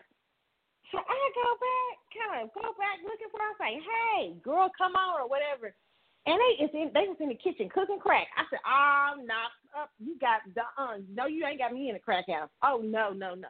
I was like, I am out. It's time for me to go. I, she was like, girl, what you do? What you do? I was like, girl, uh, uh-uh, I'm not in there. Cause if they come in there, I'm not trying to get busted. I, I'm not, girl. I, uh, uh-uh. uh. That's why I've been. Listen, I grew up in the hood, but I'm sheltered. My grandparents, that's what they they made sure. I don't know about no crack. I'm not in here. I knew. I was like, there is no way. It just, but you know, the whole thing is, I had a. My mama is very street, and my daddy's very street. So I got, you know, I know I have a, I have a lot of street smart. So I'm like, hell no, nah, I knew it was something up. So I was like, yo, these things are in and out of here. Uh uh And so you know, and then I, I was like, uh, let me go back here, and. And listen, if the police came here, I'd be like, they was cooking crack. I don't know nothing about these people. Because listen, I'm just not, you know, I'm not that type of. I don't put me in the middle of none stuff. Now, am I am I gonna call the police on my friends or something like that? No, but just don't come by. My, I'll try not to. Don't come by my house or nothing like that. If you, like, and, and and the police looking. I mean, just gotta stay away. You know, seriously. and I've only had in all my years. I had years ago. I had a really strange situation. Now I, I would never, uh, like I would just never call the police up and tell on somebody that he was over here. I just that's not me. But uh, when I, I I was I was a young girl, very young.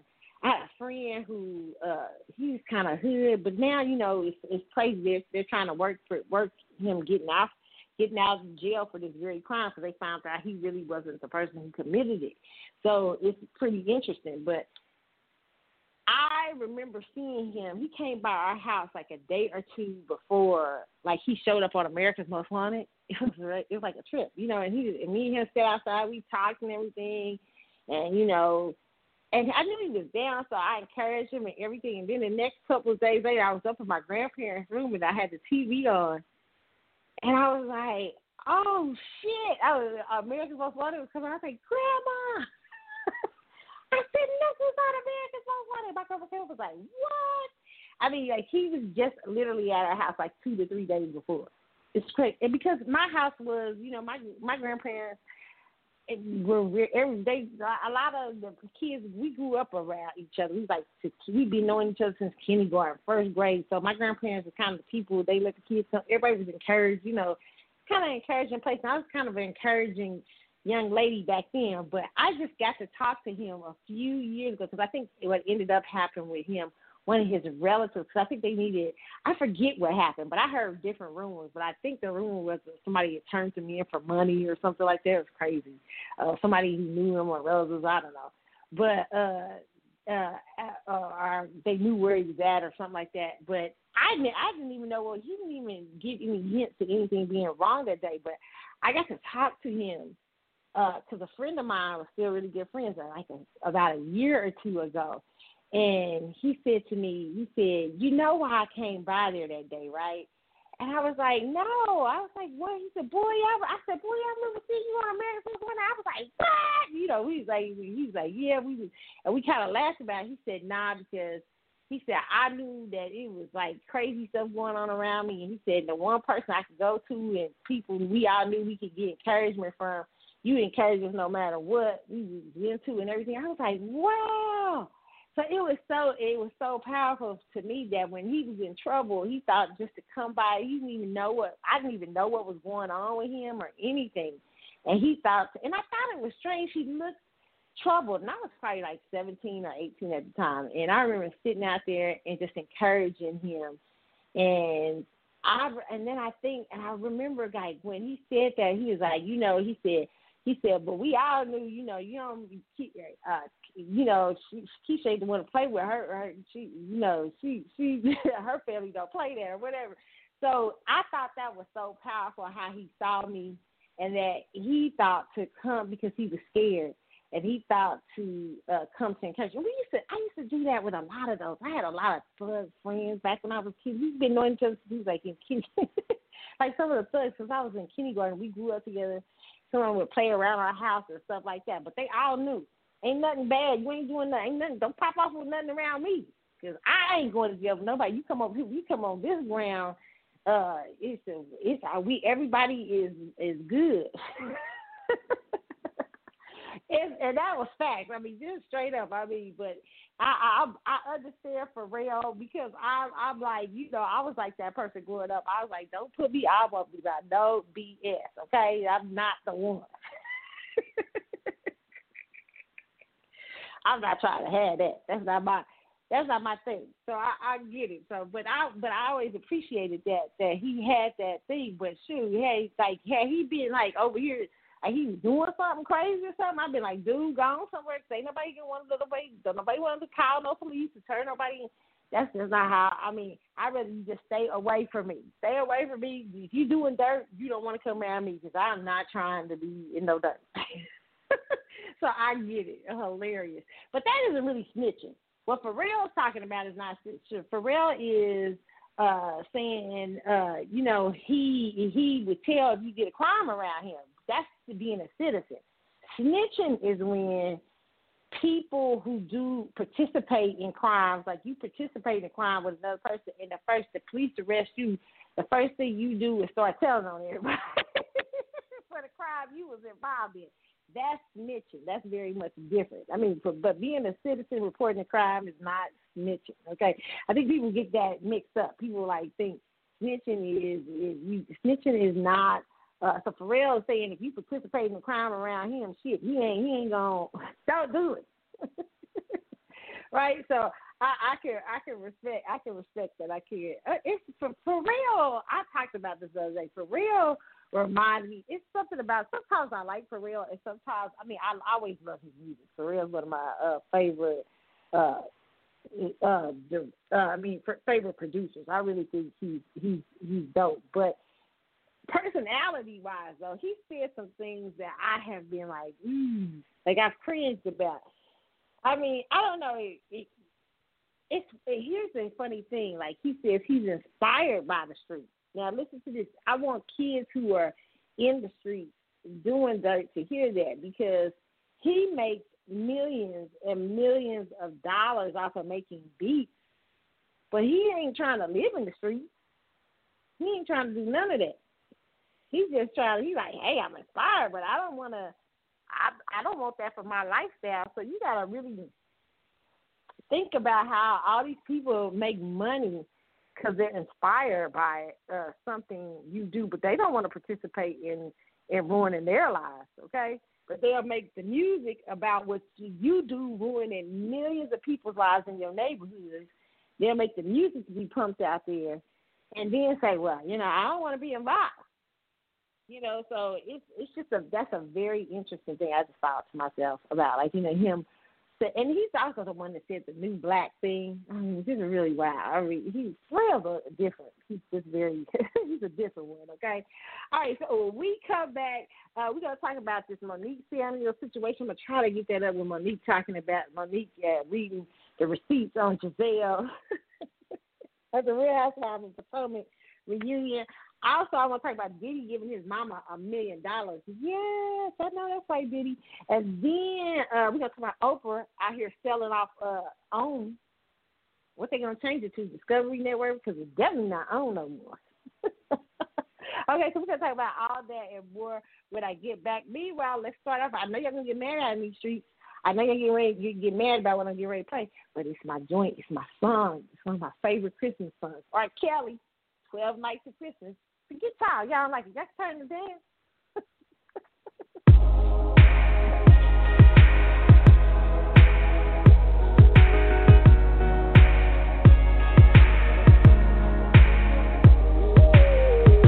Come inside, the world is cold. I'll cuddle you and love you slow. Open arms waiting for you. Girl, just calling, I'm there for you. Oh, what I've got planned tonight. You and I scheduled let love take us right off from this. Girl, no way. Girl, it's Christmas for Christ's sake.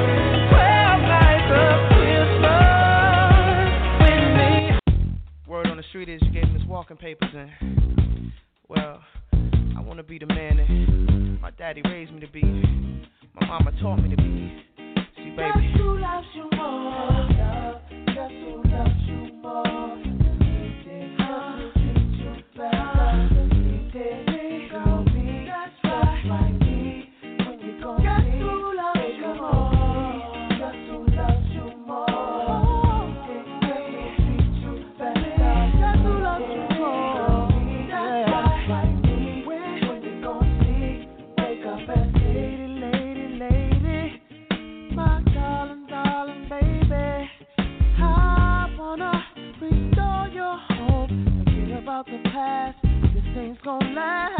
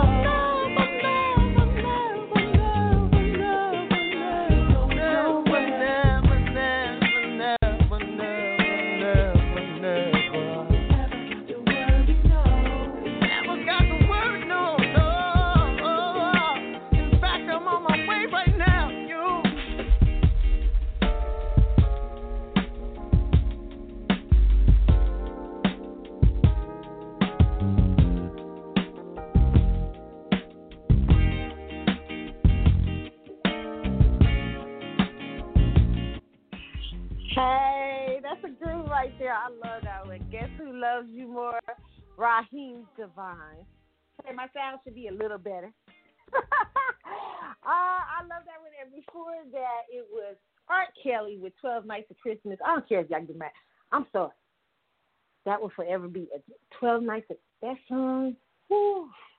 When he do that Michael Jackson sound at the end, at the tell me when he started doing that like that, that listen, I know R. Kelly's jail. I know she's innocent still proven guilty. I know a lot of y'all think he's guilty already, but listen here. Let me just say, the boy don't take away from the boy being a genius with that music. Except I do listen to some of the songs a little differently now. I'll be like, like some of them, you know, like you, you I do.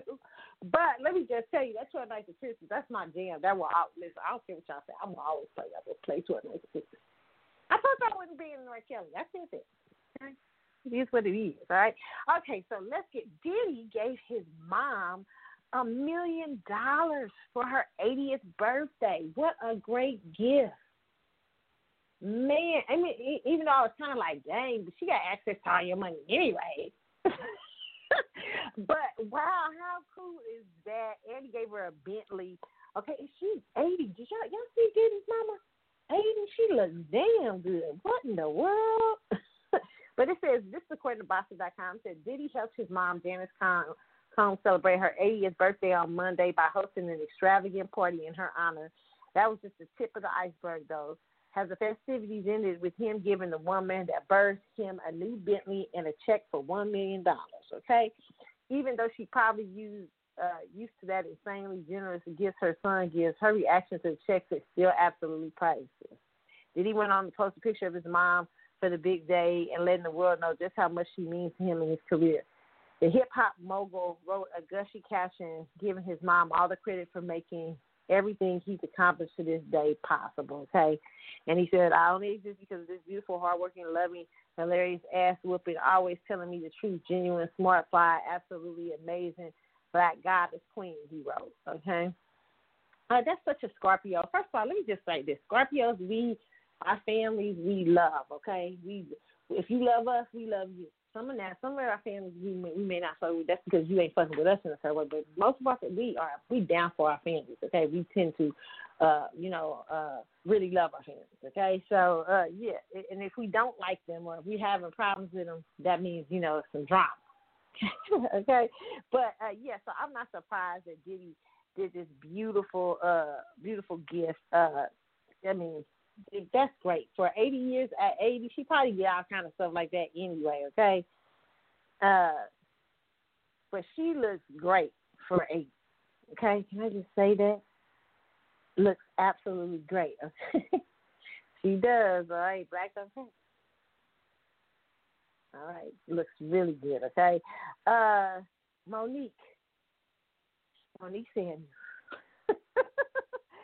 Talk about the Real Housewives of Potomac, okay? Because the Real Housewives, y'all all been talking about Um, and I talked about how Jamal Bryant has he's uh, he's already said that he he's not guilty of different things. I, I you know whatever. But I got I, I'll play a little bit. I think maybe I'll put play a little bit of Jamal Bryant. I don't know if I even got a little bit of Jamal Bryant. But let's hear. I wanted y'all to hear first of all Monique from the Real Housewives of Potomac the other day go off on Gizelle. so you guys, uh, right here. Okay, we're gonna try to put it on here so you guys can hear. This from the Real Housewives reunion. Here we go. did not come to play during the Real Housewives of Potomac reunion. This played and brought a not To the the audio, yeah. Let me get the audio.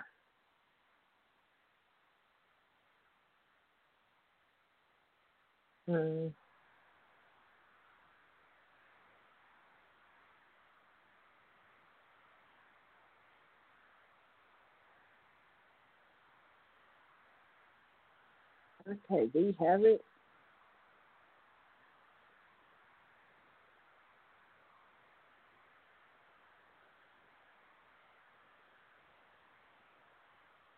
Okay, I'm trying to get the right. I had the wrong audio up. Hold on.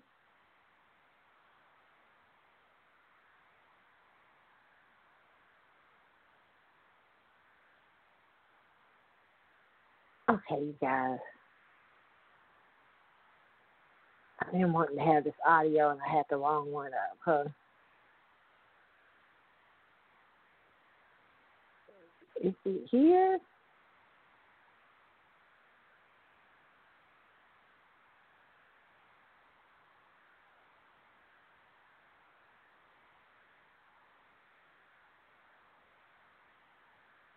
See if I got it up here. Gizelle likes to play dirty, but I'm here right now, so let's Um, okay, yes, I cannot. I cannot find the actual like audio, so I'm on YouTube trying to look for an audio so you guys can have, so you guys can hear it, because my audio played something else. Okay.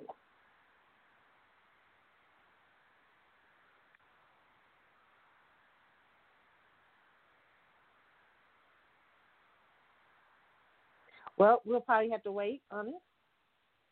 I have the actual whole clip. we have broken each other's issues. Talk to God, do whatever you have to do to get this right. This is a new beginning if we are willing to pull together. Okay, you guys, I'm trying to get the uh the the binder up. I'm having to go through a couple things here. And then we'll get it. I wasn't gonna watch this yet. I've only seen parts of it, but we'll try it again.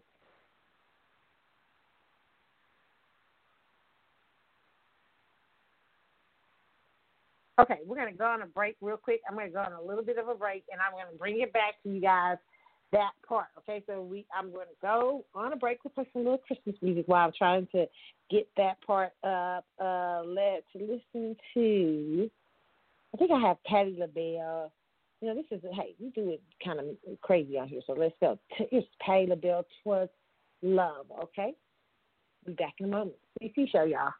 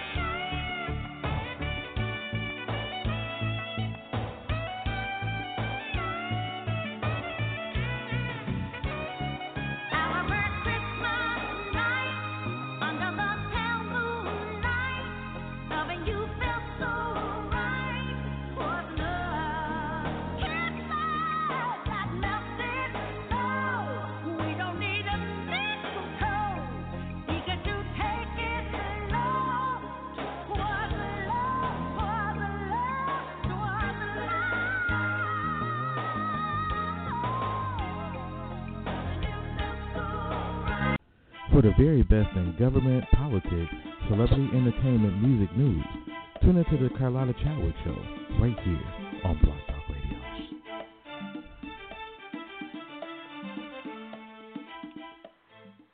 What's up, y'all? It's Carlotta. I am back. I finally got this audio together, child. Oh, Lord have mercy. Okay, so y'all ready? Let's take a listen. Hopefully, y'all can hear good. Uh, when Gizelle Monique came and just snatched Gizelle up.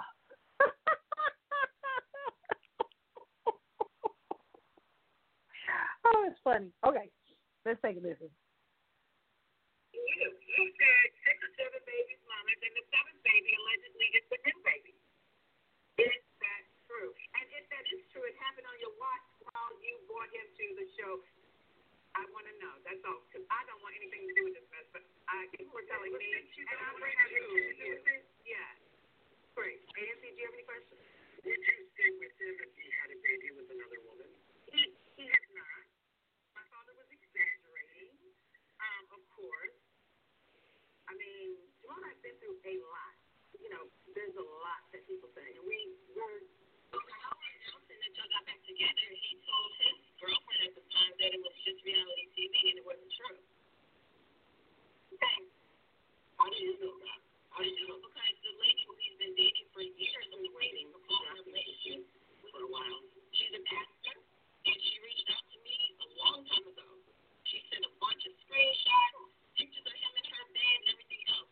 And I was like, yeah, I'm not going there. I don't play dirty. But I don't like to play dirty, I'll go ahead and return since I'm here right now. But he's definitely been talking to another woman, and it's clear conversation. And if you want to read about it, my little stick book right here. I don't have any reaction to that. Well, then you can just go ahead and have it. He's always asking about her schedule. He's sending screenshots to her whenever he's doing his little church tours. You know those um, texts are real? You want me to call out his phone number? I'm sure she knows what his phone number is. What's your motivation behind that?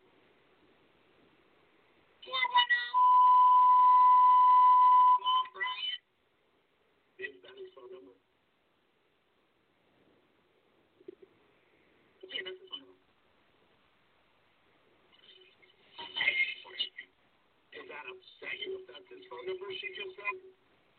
I don't believe anything that comes out of Monique's mouth or anything that she has in her binder. I'm glad she's done some bindering. I knew she was coming to. She said for me, it was an idea to travel to Atlanta if you're working on putting your family back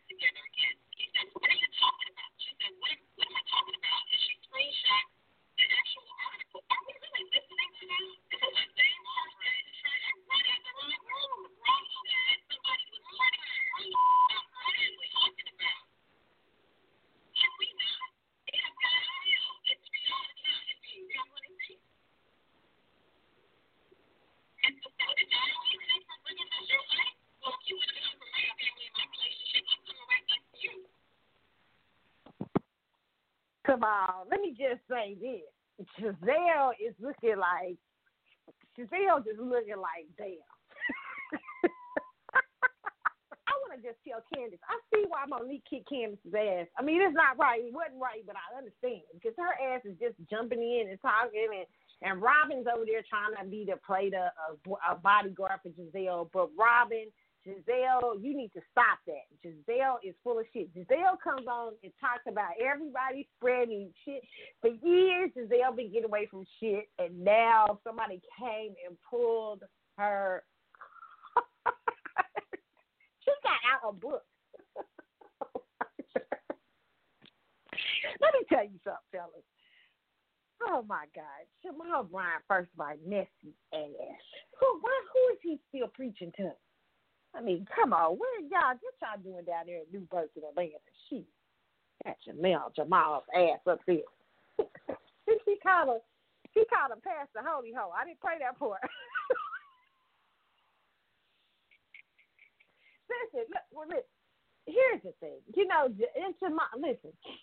Gizelle is a very beautiful lady, okay? And it's obvious that Gizelle has spent most of her life she married this guy, and I get it because she she she's still very beautiful, but she married this guy. So you know, she's Gizelle comes from a affluent background, a affluent family.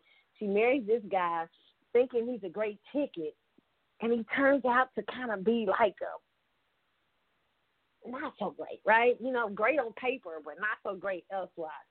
And she has children by and she spent a lot of her life. And so she been out here, you know, dating for a minute. She broke up, and they divorced. She broke up with him. She even used when she first came on, uh, when she first, and I don't know why she's saying she don't believe Monique. When she first came on Real Housewives of Potomac, she was like, the reason I left Jamal is because he was a cheater, cheater, pumpkin eater. I mean, she said it, not me. So listen, so the thing is, I think that she finds herself in a space. Her kids don't even want her to be with them. Her kids is like, when they she's getting back, when the kids are sitting up there going, "Oh my God," I think Gizelle is at that midlife years, and she feels some sort of way. You know, like you know, maybe I should go back. Am I finding what I want out here? You know, I'm beautiful still, but my age, you know, am I ha- having to take what's less? And so now she feels like back ch- uh, channeling, and, and and I think that's because she she feels that she can't do any better, you know. And the whole thing is, I think that's why she's probably been sad on the show. She's been up there on the show, doing extra, doing the most, uh, spreading. I think she's very unhappy, very unhappy, very beautiful, but very, I think, very unhappy. So I think that she tried to backpedal because she felt like maybe she feels like there's nothing else. But listen here, honey. When Monique came, that was, that was embarrassing. That was so sad when she said, "Yeah, that's his number." I mean, shit. I mean, it was messed up. It was messed up. It it was messed up, but no more messed up than the stuff she's been doing every season on the show. But it was it was Monique came what everybody says. She's like, let me turn to the first book of receipts. let me quit that. Listen, he needs to get his act together. I mean, Monique, uh, you know, listen, some people try to continue reality TV. Here's the thing about it it can ruin people's lives more because you're trying to keep up a storyline when your life's not so boring. And maybe she was trying to keep up a storyline storyline by bringing back Jamal's ass. I don't know. But, you know, even when he engaged the tweet, remember he was engaged the tweet? I wonder why Tweet does something. They was gonna get married or something. Tweet Tweet probably got the same story. I have with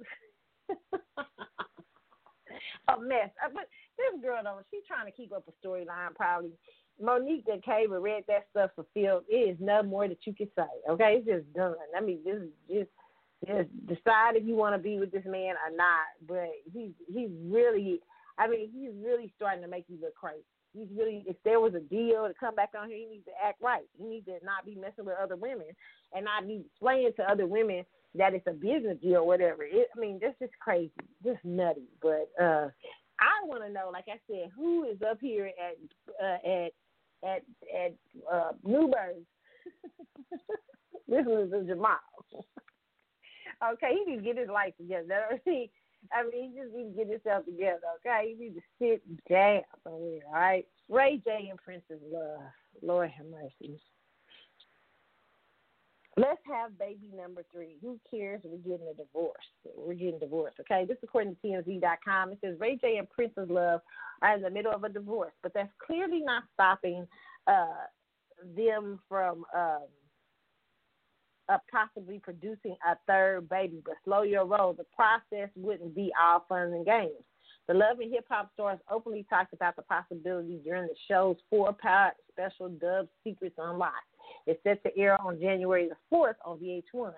The news at first seemed to take Ray J by surprise, but hold your horses because it seems that Princess Love thinking is this is strictly a business transaction. Transaction she wants Ray J's swimmers and his swimmers only, okay? Now, listen, this is just crazy. And I'm gonna tell you, Ray J, please, if you do this, okay, you crazy as hell if you do this. So let's let's listen to this this whole thing, okay?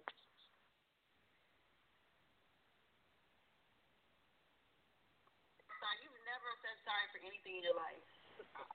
You've never said you're sorry. Oh Lord Jesus. Yeah, Ray. Ray, say I'm sorry. Why is that? Why is that? Men have a problem with saying sorry. Say with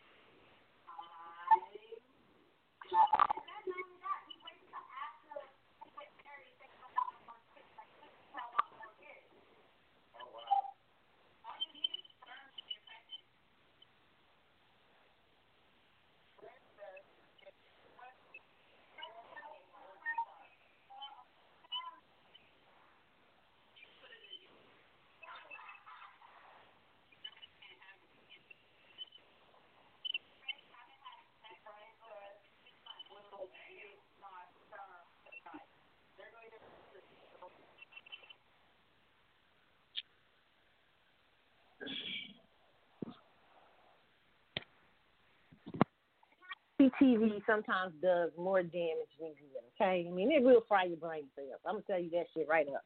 Listen, let me just talk about people like Ray J. Okay, Princess Love has found herself in a very strange place because what she ended up doing, she had two babies, five. Oh. Having a third one is not smart though. Okay, I mean it's not. I mean yes, it brings your stock down as a woman. I mean I hate to say that to women because your stock is never down, but to in the men, certain men out these streets, so a lot of men don't want to take care of another man's kids and all that stuff. But you know, to have a third one's just foolish, and to have a bring a third baby into the world when you are considering divorce is even dumber. Okay, uh, because nobody wants to bring another child in the middle of a messy situation. Okay, in a situation where they will be with be exposed, you know, to life being without one of their parents. To come to to come to a decision of divorce is a very strong decision. I mean, it's a pretty, and so when you come to that decision, that you, I mean, you, you're you're considering your children in that decision, and you've already broken two. You're already breaking your family unit. Why would you want to bring in another one and break the? Fa- I mean, it just it just shows that how do you value family or not? I mean, as a woman, I would wonder does she value? Do you value family? Do you value him being there? because you've already because you made a bad choice in in you guys made a bad choice getting married. You had two children, and I'm not telling people to stay together because you got kids. I don't believe in that. But I'm just saying that to make a make a decision to already break a family union with, unit with kids in it, why would you make a decision to have another baby in the midst of a broken unit? It's just crazy. That's just crazy talk. That's like crazy talk, like Erica Mena is talking crazy talk with Safaree. Safaree's over there talking Safaree like he don't want no other baby, and he was saying it for dumb shit, like he don't like, like the way her shape was going, like her shape changed, her body changed. I'm like, oh my god, it is. And I'm gonna talk a little bit later on in the show because it was a somebody a, me, a model, a Mexican model who died this week from getting blood injections and stuff. And it's just like, you know what? The the way we see our bodies as women and stuff. I mean, it's I mean, just sidebar. When he said that to her, I was like, wow, you know, because Erica's beautiful, but I think a lot of men are seeing these, uh, uh, seeing a lot of things that uh, are making it harder and harder for sometimes real women to feel competitive to compete with. And listen, competing with uh women like I mean Erica I mean Erica's had his baby, so to say something like that to me was, was pretty horrible. And you don't want to have another kid by a man who's more concerned about your waistline and how you're gonna look and stuff, uh, than to have his seed. He doesn't understand that having his seed is a very powerful thing, and you're leaving him legacy in the earth. You know what I'm saying? So to first, so if he's already, if he's been talking to you about yo, I don't want you to have no baby because it change. His legacy is not important because it changes your body. If somebody says that to you, a man that you just had a baby with, says something like that to you, That that doesn't mean he a man can say, hey, a man has the right to say, hey, I like it, babe. You know, you have a good shape or whatever. I want you to be healthy and all that. But to say Erica, there's nothing wrong with Erica. Erica's well, her body's nice, it's whatever. But to say it changes her body or something like that, he didn't like it. it the way he, the way she said he said it, wouldn't consider having another child by a man that that's not his. That's not of importance to him. His importance is not his legacy. His importance is in you looking good. His importance is in you. So so so so you if you're wanting to secure a legacy with a man, if that's what Erica Mena for her life is, then he's probably the wrong guy to do it with because he's more concerned with how she looks, her outer appearance looks, than he is with securing legacy with her and building a family unit that can move for generations and generations to come. He's not interested in that shit. He's interested in how you look. And so you guys, why would you consider even argue having a baby with a man like that? I wouldn't even argue no more because that means that you know he's not interested in me. Like and and to me personally, when I heard that, I and this is this sidebar. I know we're getting off of Ray J and Princess Love, but I'm gonna come back to it all happened on the Shane show. But personally, when I heard him say that, I felt like you know because they had just had a breakup, okay. And I felt like this is a man who has not just not really interested anymore, probably, and he just doesn't want to say that he doesn't want a kid with you. Isn't that he probably doesn't want a legacy? He's reconsidering his legacy with you. You know, and so when when when people say something like that, that's pretty deep because a woman who births a child into the world and births a part of what your your legacy on earth, that's not an easy thing to do. And um I know a lot of women out here do it for a check nowadays. If you get back to Princess Love and all that stuff, but that's why men ought to really consider who you who you decide to partner with, even for legacy. I mean, a lot of you men oh, she got pregnant. She shouldn't have got pregnant by me. She taking out my money. Well, that's because you didn't consider who you you control uh, uh your seed, and you didn't con- you didn't con- who you want to build legacy with, who you want to partner with in terms of legacy. That is very important. You know what I'm saying? And so when you bring children into the world, and uh you don't care for their their mother, I mean, it's just a I mean, it's just a, a vicious cycle. Okay but um, Ray J and Princess love, back to them. That's the same thing. Considering having a woman talking about holding a bottle out to you, talking about here, you know, like you know, I, I mean, y'all married, y'all was once married, and now she holding a bottle, like saying, I mean, it's just the most ridiculous thing. And Ray J's a fool if he gave, if he, if he has another baby with a woman that he uh that that is divorced that they're divorcing. Because of, men have to understand something too. And women we need to it, it brings down your stock. Nobody wants i mean you you can ready have a whole village over there with uh one woman and yet you want to you you you you believe you can divorce out here and get somebody else. But to me it brings down a man's stock and it bring uh, because Ray J has a company. So she a lot of his check that Raycon check gonna be running over there to Princess Love and and and an extra baby that you shouldn't have had with her because you you in in in the midst of divorcing. So what woman is gonna want to take you on giving about giving away a fourth of your check? Besides that, not only that, you we we you about to make a dumb decision. Now I can see if it was just a divorce and two kids. Some women, women will accept that. So if you didn't make no dumb decisions, but you you out here you continuing to have a baby with her. You know it's oh you know it's over. You considering it. I mean, it hurts the other woman to. I mean, because I would consider that. I'd be like, yeah, he got how many kids?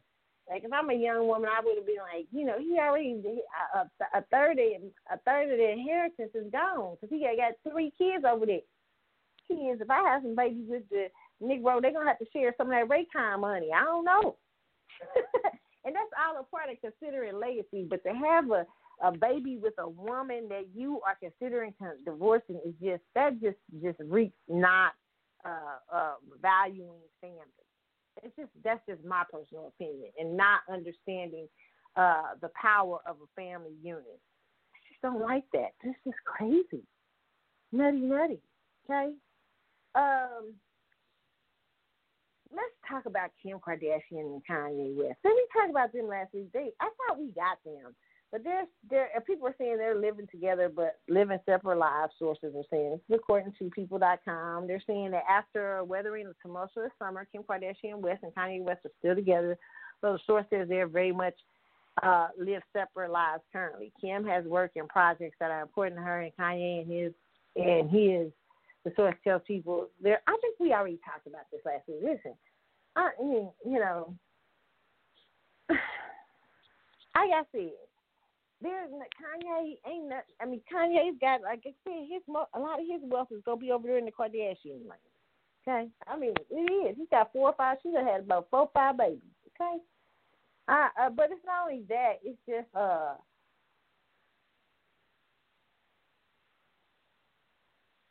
I mean, am I surprised? No. Excuse me, I'm just not. That doesn't surprise me at all. Um, you know, uh, Kanye. I don't know what may happen with him and Kim, and we'll just wait to see. I mean, but you know, if he if he if it doesn't work out, he needs to make sure he gets somebody that is more grounded. I mean, Kim is up there; she's trying to be famous and in the fame world. And for Kanye, who's already um, who can I say this? Kanye, who's already uh, uh, a very famous person who is not grounded at all. He needs a somebody that is a stable force, in my opinion, more stability of somebody who would have snatched his butt off that stage or got him snatched off that stage when he was out there acting crazy and stuff like that. He needs stability. He he doesn't need celebrity chasing. So I mean, I don't know. You know, so hopefully if they don't, are you know, because Kim is not that. Kim is not that. Kim is a celebrity herself, and she they her family. So it's very hard for her to stabilize and ground herself to be the kind of thing that Kanye needs a little bit. It's very hard because she's also serving the beast in some senses. You know what I'm saying? I mean, it's different if she was serving the beast in a way that like she was a celebrity, but she has stable ground. But being a reality star, you have to feed that beast even more, like constantly. You got to feed the beast even when it's unhealthy for you to do so, because you got to keep. That's how you keep it going. And so for Kanye, I never have thought that was a healthy thing. I, I, I don't think you know the Kardashians are a very interesting family. I always say the Kardashians, Mount Kris Kardashian is a pimp, and part of her pimp game is her family. Uh, most of the men who've been wrapped up into the Kardashian women have not had good relationships with their own family. I mean, that's what pimps do. Pimps, the pimps get these girls out here on these streets when they, you know, they a lot of times they ran away from home they you know, they families, they ain't shit and all this stuff. And so a lot of times they, uh, you know, they give them a sense of family, a sense of love. But it's when you when you got to forget to bring that money in when you slap your ass upside the head. so that's the same thing with the Kardashians. The Kardashians provide men like Kanye, Lamar Odom. So that's why that boy from that basketball player she was married to before didn't work because he was stabilized. His family was up in there like shit. It's like, what's up? You, you ain't running us off. right? So he had a stable family. So Kim didn't really take to that because she was they looking to uh uh uh, uh they looking for a different thing that they can suck energy out of, and it's already somebody men who a lot of times they. That's the same thing with Reggie Bush. Reggie Bush was stable a little bit with his mom, so you can't. um They give their thing is to provide an illusion of family and hey, we got your back. To when you start fucking up like Kanye to or Lamar to dump you out with the dumpster. You know, understand that business is first for them. Okay, so a lot of times uh, men like Lamar Odom and Kanye West and stuff like that need stabilizers. They don't need women who are feeding the beast of fame, who are coming with a sacrifice weekly and daily with uh, to the beast of fame. Okay, that's just not you know good. Okay, so RoundsandSnitch.com talks about Will Smith researching polyamorous lifestyle. This is according to RoundsandSnitch.com. It says earlier this year, R&B singer August Alsina confirmed the long-standing rumors that Will and Jada Pinkett Smith enjoyed a polyamorous lifestyle after exposing his affair with Jada. Will and Jada's daughter Willow is reading up on the subject. Over the weekend, Willow shared her latest read, stories from poly uh, polycule, real life and poly- polyamorous families. Okay. Um, so she said, listen, she's been talking like this for the longest about uh, polyamorous and, and uh, uh, and stuff. She's a Scorpio. We, we, we're listen, Scorpios. We like to explore uh, the unconventional. Uh, you know, and the truth, most Scorpios will probably like unconventional. But the problem with us is that most of us, not all of us, is that when we really in love with somebody, not that we people like to say we're possessive. I don't say that. I don't, I don't have that vibe, but some Scorpios do. But we really like to. We I love loyalty. So in terms of, you know, and that doesn't mean Scorpios aren't always loyal. You know, that's just the tricky thing about Scorpios. That's why they like to explore sometimes even in their dark side the whole uh, you know thing of several people or several things or stuff like that. So I'm looking at Willow because from the times of being a young Scorpio who has been raised in this very unconventional family, uh, allegedly, uh, she she's probably not seeing um,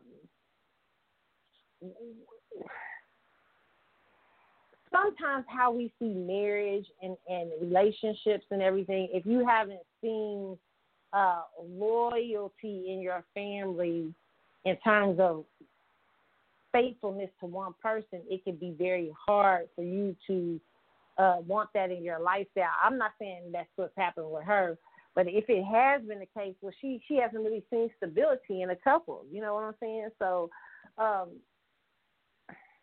and you know, my thing about this is I, I've seen this polyamorous stuff on TV and people I've read about it and stuff like that. And here's what I'll say about those. Uh, even in those, there's always one person that gets jealous. There's always one person that is more possessive than the other. There's always one person that does it, wish they couldn't go with the lifestyle. I mean, so I think it does affect people. Uh,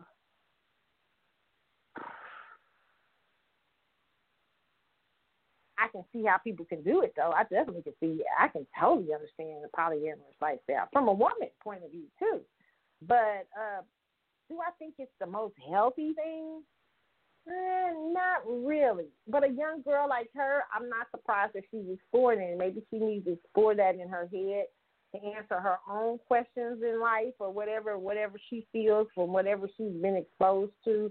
And being raised in Hollywood is a whole different thing because you got a lot of people out there who everybody jump from relationship to relationship. Uh, you got a lot of people with ADD, a lot of people in Hollywood ADD. uh, ADHD, and you know what I'm saying. They can't stick to one person. They can't stick to one thing. They can't stick to I mean, you know what I'm saying? Are they feel trapped if they in a relationship, a marriage relationship, and stuff like that, or anything, or what, or how they see relationship. If one bad thing happens, they think it's all all relationships are bad, or five bad. You've been exposed to five bad relationships. That means all relationships bad, but that's not true. Some people just simply fuck up when they get together. I mean, people. Some people. It, some people ain't with the right people, and you you find that when some people get with the right people, there's a sense of loyalty, there's a sense of freedom in a relationship, and there's a in, any monogamy, you know, there can be freedom with people when you're with the right person. Okay, the right person would never want to uh, uh, imprison a person. Okay, because then a love is not. Um, how can I say? A love is not you're not willfully loving them. Now, monogamy and, and uh, commitment is different than trap. Be trapping somebody. Commitment is just saying, "Hey, I make a commitment to be with this person." That's not a trap. That's not. I don't know. People who think that that's probably because they have some skewed thinking as far as their own what they've seen in relationships and and everything like that. But I'm not surprised considering Willow and considering the energy that she's grown up in. Not surprising whatsoever. Um, and you know, hey, if she wants to explore a polyamorous lifestyle, you know, hey, she wouldn't be. A lot of y'all exploring one without knowing y'all exploring one. Mm-hmm. Okay, that's what. Wait a minute. Did I see something about here? Somebody talking about future engagement? No, I don't even want to read. I it's too late at night to be talking about future talking about engaged with somebody. Wasn't future just uh, talking about Lori Harvey? Any woman who wants to get engaged to future after he just gave Lori Harvey a birthday party about six months ago. I just came with future. I just future future needs to stop. It's like oh my gosh. He just needs to stop. Maybe he is going. Maybe he's trying to settle down. Maybe he's trying to. She's gonna be the mo- mother of the village. I I don't know. You know. Time I hear something about future, all I gotta say is see Ciara. Look at God. Look at look what God did for you, girl. Oh my God. I want to shout for Ciara. Let me just say, I want to shout for her. And you know what? Let's talk about Ciara for a second. I know Ciara felt some sort of way about that. That's for other. Listen, when you date another Scorpio or somebody with some Scorpio in their uh, uh, uh, their uh, chart and a strong Scorpio, there's a bond. I know that was hard for her ass. Listen, I knew it was hard for Sierra's ass to pull up off of of of, of future and do it at that that took all the fucking strength she had to pull up on it. Sort of like, you know,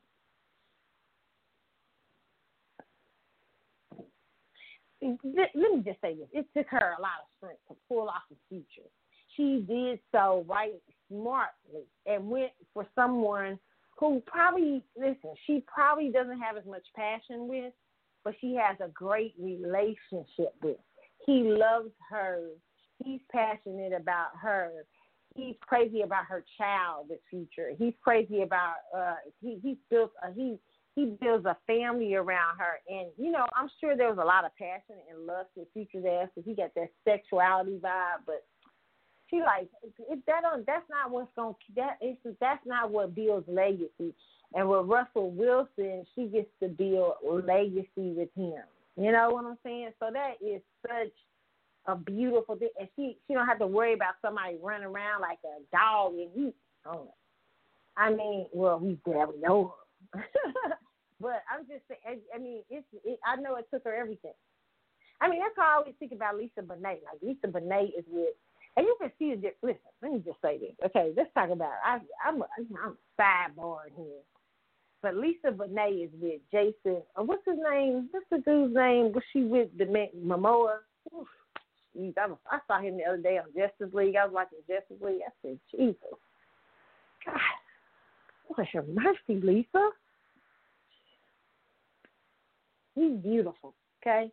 And I don't, and as far as I know, he don't look like the player type. He probably could be, but he does. I, I, you know, I feel like he might be crazy about her.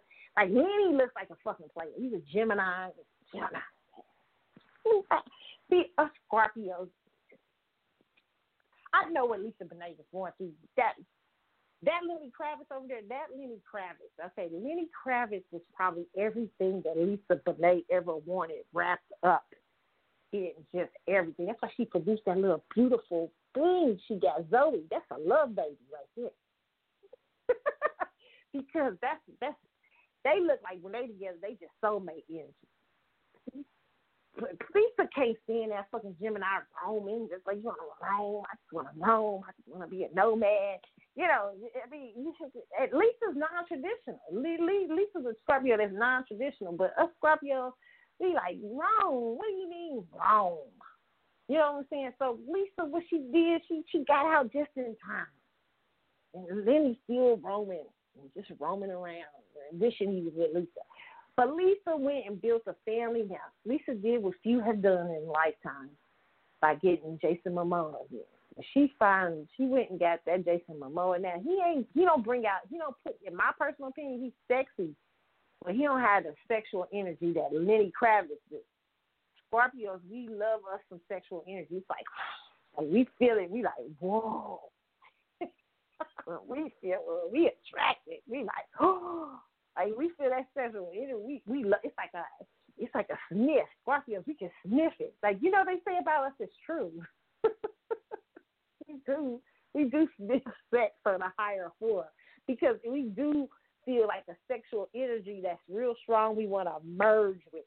You know what I'm saying? We like, oh, what is that? You know, whatever. I don't know why we're made like that, but I know I, I believe that was the connection to Lenny Kravitz.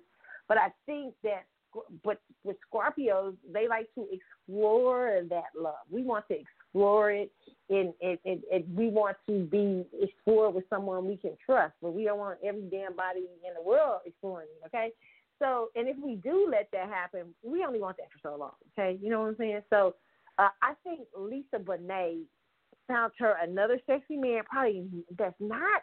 I think she's in the Ciara. I think she said, you know what?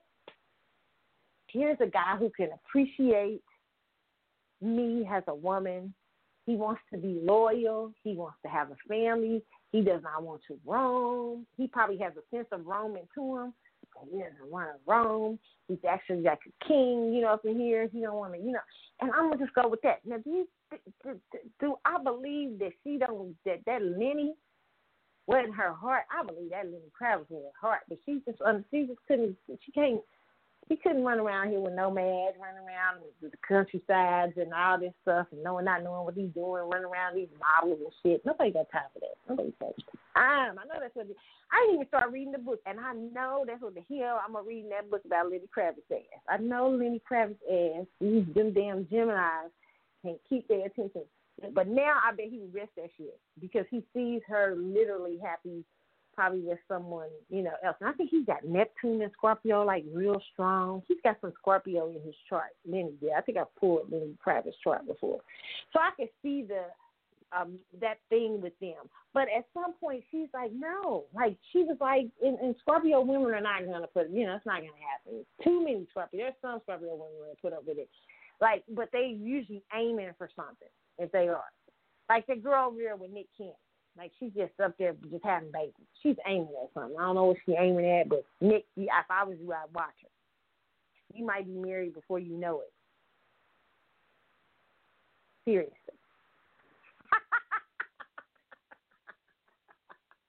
if she let you play her like that, mm-hmm, mm-hmm, nah, that don't happen for no reason. So yeah, it's interesting. Yeah, I find that uh, I find them I find uh uh um um this this whole thing with um we're we're future it, I I know I know understood I feel like Ciara and Denise and and uh uh uh Lisa Bonet have a lot in common in that way. Except for Lenny and her are still really good friends. You know what I'm saying? But and that's you know, because he's a Gemini, but two Scorpios she it might be her it's gonna take a minute because her and Future probably at war. Future probably ha- listen. Future is probably hating seeing Ciara glow like that. She's glow, and it don't matter because what he can't, she can. This dude can give her what, uh, uh, what, um, what, what he could, a st- stability. That's something that she ain't got. So, and I think that's the same thing with Lisa Bonet. I think Lisa Bonet found stability in somebody, but she also found the same sex appeal. But part of the attraction to people, I think, for Scorpios, to people like Lenny Kravitz and Future, is because um, they are roamers. We do like that. We like it's just something we're we we love. We get caught up in our our search for. Uh, soul mates or our soul things. We we Scorpios long to find soulmates, and so so a lot of times mysterious roamers because we understand we don't like to be tied down either. Even isn't that weird? Even though we're the weirdest water, we're a water sign we don't like we're water signs that we're the wor- we're the worst of the water signs. We we we're the water signs that like our freedom. We like to move about. We like everything, but we we can be in relation. We can provide stability in relationships, long term stability. But we still like to have our own thing going on. Okay, so yeah, so I I can see that. Uh, so I, I I can actually see her and Ciara having a lot in common in that way. Except for Lenny Kravitz is smart. Lenny Kravitz ain't having a bunch of babies out here.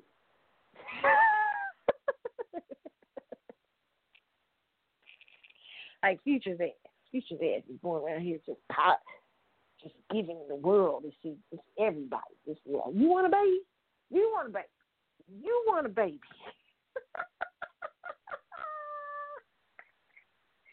Scandalous. Let's talk about Oprah up in these streets. Oprah is out here. The Oprah has so. Oprah. Oprah. I don't want to hear. What Oprah? Why are you selling all the own? What is going on here? What is going on that you quietly trying to sell off on? Discovery boosts stake in OWN. Oprah Winfrey takes stock in long time. Uh, takes stock in long time partner. This according to Deadline.com. Discovery has upped its stake in OWN to 95% with the network's founder and namesake Oprah Winfrey receiving 35 million worth of Discovery stocks in exchange, according to an SEC filing Tuesday. Discovery and Winfrey launched OWN in 2008, and the David Zaslav-led media company has periodically raised its stake in the joint venture. It stood 73% before the latest transaction, which was the first where Winfrey opted to take Discovery stock instead of cash. According to a person familiar with the situation, Winfrey's new stake through her wholly owned Harpo Inc. has a, total of uh, 1.34 million shares. Is less than one percent of Discovery's outstanding Class A stock. Harpo, which was of own, also registered to sell 670,000 of the Discovery shares. It may offer and sell some or all or none of them. The SEC filing uh, noted funds raised may go to cover taxes. Discovery is set to mark a major milestone on January the 4th with the launch of Discovery Plus, a new streaming service that combines content including a thousand hours of original programming. Okay, uh, this service will have more than 50 own shows, uh, including unscripted programming from the network and several series led by Winfrey. Listen, I'm not quite sure what's going on here and why Oprah's selling off her stock. You know, my guess is this. You know, when Oprah first started this this this network, it was boring as shit. You know, like I, I talk about it all the time. You know, I even had when Oprah, Oprah's, it was so, it was just so boring. I used to talk about how Gayle was my profile at night. She'd come on the show at night, I put Gayle on, and I'd go right to sleep. It just put me right out. Well, that's how I mean the whole network. It had. I mean, at one time she had Faith I think it was Faith Hill had a reality show, the judge. It was it was real crazy. And what happened is Discovery uh really realized that, you know, this isn't working, Hopeful. I mean, your vision of white women coming back home to you is not working. And white women had left the building. And Oprah hadn't realized that. And then they signed what I said is Sweetie Pie, okay, where Miss Robbie and her family came on and it was an instant hit. And you know what Discovery discovered? Damn, the black people ain't left the building though. And we should have left Oprah's ass because Oprah's ass was a good business for you on some things. Not all things, but some things. Okay. And so they started to turn the network into very became more reality TV, uh, more uh black things. It started to look like an intelligent version of BET. Or and I think Oprah, my personal opinion, I don't think that was Oprah's vision ever for her network. I think her her vision for her network was to be some hottie toddy, uh, feel the vibes, feel the love, and feel the energy, and and Maya Angelou speeches, which I love this Maya Angelou, but I mean, you know, in between every commercial break and let's talk about today empowering the soul, and let's talk for all for that. But like then, I mean, she she is a lot of it. Oprah that Oprah twenty four seven on a network was just not to work. and I think that this selling off of of own is not surprising to me. Uh, and and and and I think because um, maybe the direction of the network was not going her way. It actually the networks actually become a little bit more successful, in my opinion. But um, it's interesting that she's selling it now. Very interesting. Um, that means you know literally that we got another black owner giving up ownership. It is what it is. I mean you know i don't i i don't understand this for myself. I just completely don't why she's going to give up stake in um very interesting. We'll keep an eye on this because maybe we'll hear more reasons of what to why she may be doing this. But uh i'm not surprised. My personal belief is that she, it wasn't her vision. Like the vision that they they're showing on there now has was not the vision that Oprah wanted to uh, to uh, take her network in. Okay, um, Vanessa Bryant. I'm gonna let this be the last story tonight, y'all. Because Vanessa, you know, it's sad here. Her mama is now suing her she after you know what kind of person? Listen, I'm just say this. I mean, I don't know what the fuck kind of person her mama is. I mean, you're not under fucking stand what happened to this girl. I mean,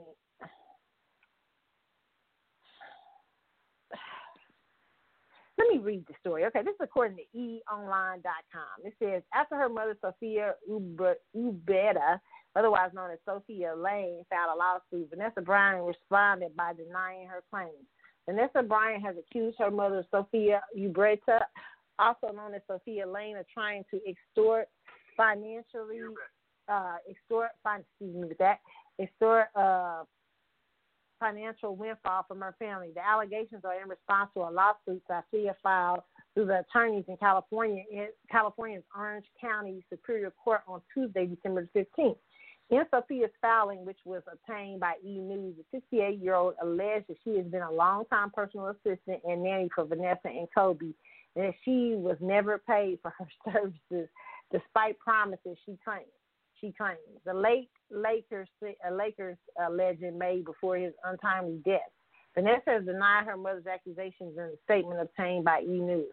My mother is continuing to try and find ways to extort a financial windfall from our family. She said, I've supported her for nearly 20 years, and she was never my or Kobe's personal assistant, nor was she a nanny. I've always been a stay-at-home, um, stay-at-home mother, and my husband and I and I were our daughter's full-time caregivers. Uh, I don't believe that, Vanessa. Not for one bit. Okay, I do believe your mom was there. I do believe your mom was helping, but I don't believe she was a nanny. I don't think that you was paying her. I think that's just you just you know I, and if you didn't have no nannies, let me tell these women who married to these high fucking profile men, I a nanny is your friend. I keep telling women who trying don't be trying to be regular and trying to raise these kids all by yourself. You know how many single women out here alone and stuff would love to have help, the help that you got. Like Kim Kardashian, Kanye talking about you can raise why don't you raise the kids out yourself? Shut up, Kanye. You know how it's a full time job being married to your crazy ass. That's what if I was Kim, I would have told her this full time job being married to your crazy ass, having to jump up and run to some place and make sure your ass is taking your medicine and you talking crazy, talking about running for president and shit. I just, I mean, you know, if you telling me I don't need no nanny, are you serious? You know what kind of lifestyle we got? Vanessa Bryant definitely needs a probably a nanny. She was going to games, so she wasn't doing all that alone. When you going to games or when you just hanging out with Kobe and all this stuff and, and all this stuff, and it's a lot of work when you're dealing with a man like Kobe Bryant because they got a lot of business out here. So, and you got to be willing to, you know, trying to be helpful as much as you can. It's a whole nother job. So you got being a mother is even more. So I do believe the grandmother helped in that way. But however, I got two things to say. To see your child who just lost her baby now she lose her husband, but she lost her fucking child in a in a helicopter crash. Dare you? I mean, have you no compassion for your child? Hey, to lose a husband is one thing, but to lose a kid is a whole nother fucking thing. with your child. I mean, I can't imagine that that energy she's dealing with. Come on, what kind of shitty person would do this shit?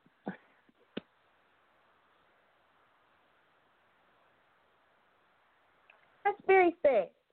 And the second thing is, Vanessa, I'm about to start calling you no peace, Vanessa. Okay? I know your mama ain't shit. I know your mama's around here.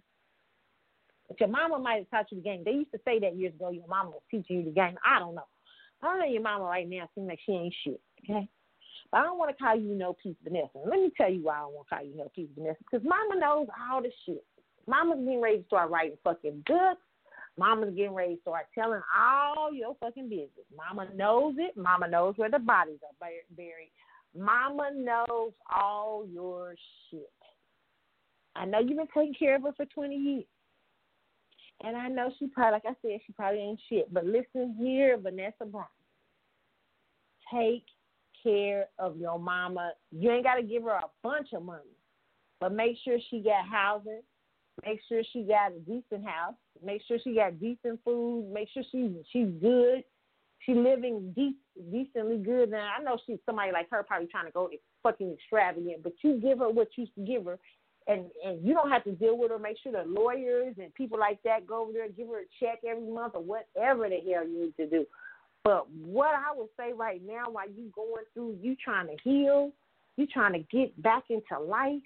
The last fucking thing you need to be doing is in court fighting your mama over some dumb shit, which is money. I know money there's a time when you gotta fight about money, but the most thing you need to be what you want to be concentrating on how you and you can you can expand Kobe's legacy for you and your children. And the last fucking thing you want to be is wrapped up in court and that energy wrapped up in your mama begging. So give her what she needs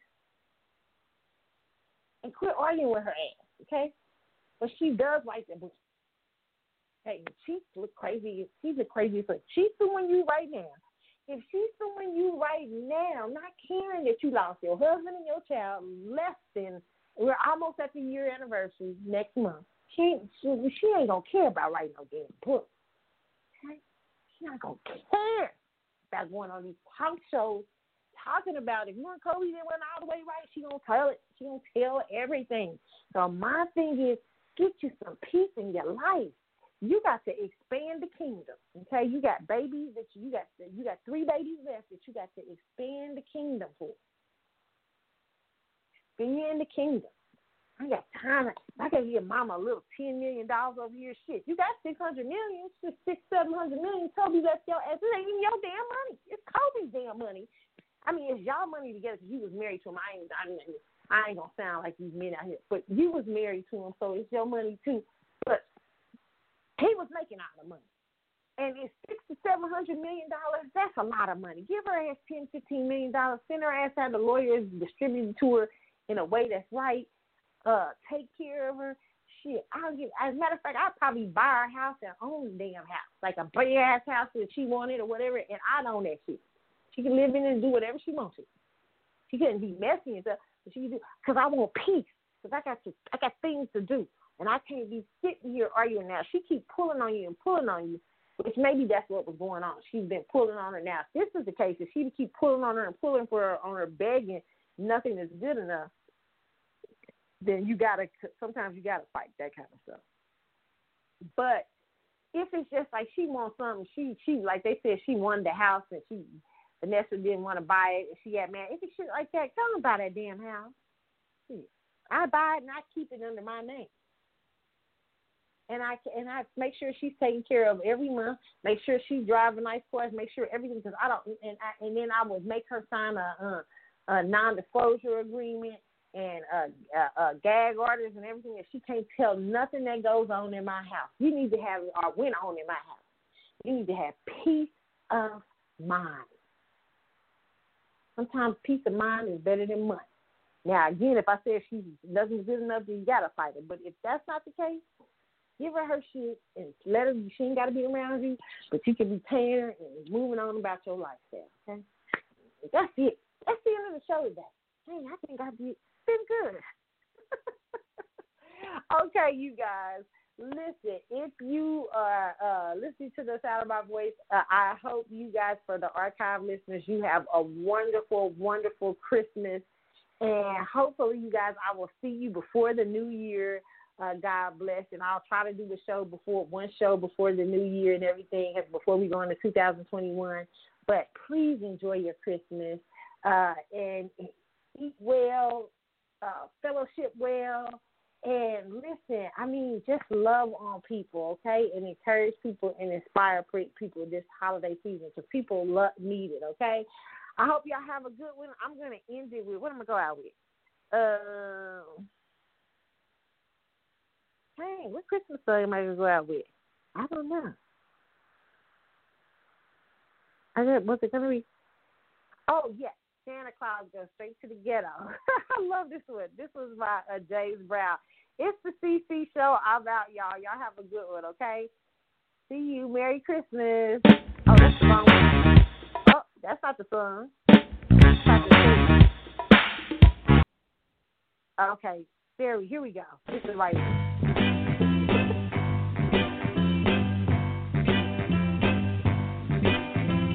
Santa Claus goes straight to the ghetto. Hitch up your reindeer, uh, go straight to the ghetto. Santa Claus go straight to the ghetto. Fill every stocking you find. The kids are gonna love you so. Uh, leave a toy for Johnny. Leave a doll Mary. Leave something pretty for Donnie. And don't forget about Gary. Santa Claus goes straight to the ghetto. Santa Claus goes straight to the ghetto. Tell him James Brown sent you. Go straight to the ghetto. You know that I know what you will see. Cause that was once me. Hit it. Hit it. You see mothers and soul brothers. Santa Claus goes straight to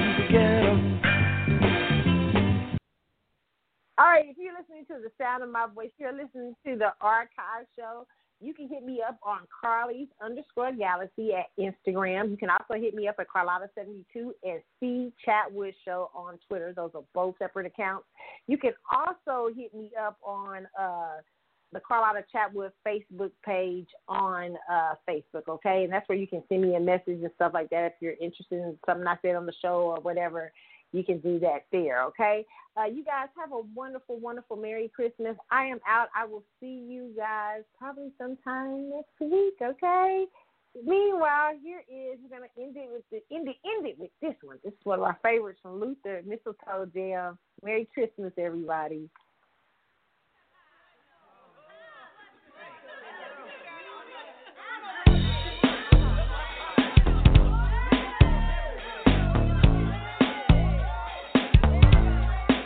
Girl, come on over here and get under this mistletoe with me. I'm not getting under that mistletoe with you anymore. Why not? Cause you don't know how to act when you get under there. what are you talking about? You know what I'm talking about. What? The last time I got under that thing with you. what happened? The last time I got under there with you, I had twins. Tell it all. I sure like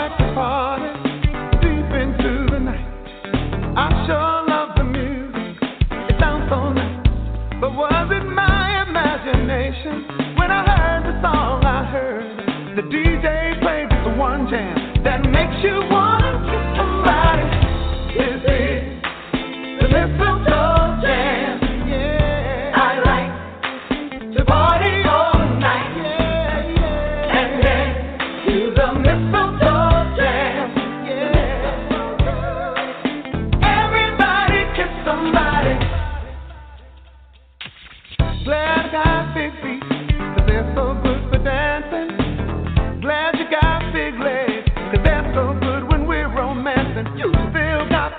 favor, and I'm hungry for your love. So I'm gonna play this one jam that'll make you wanna kiss somebody. This is the little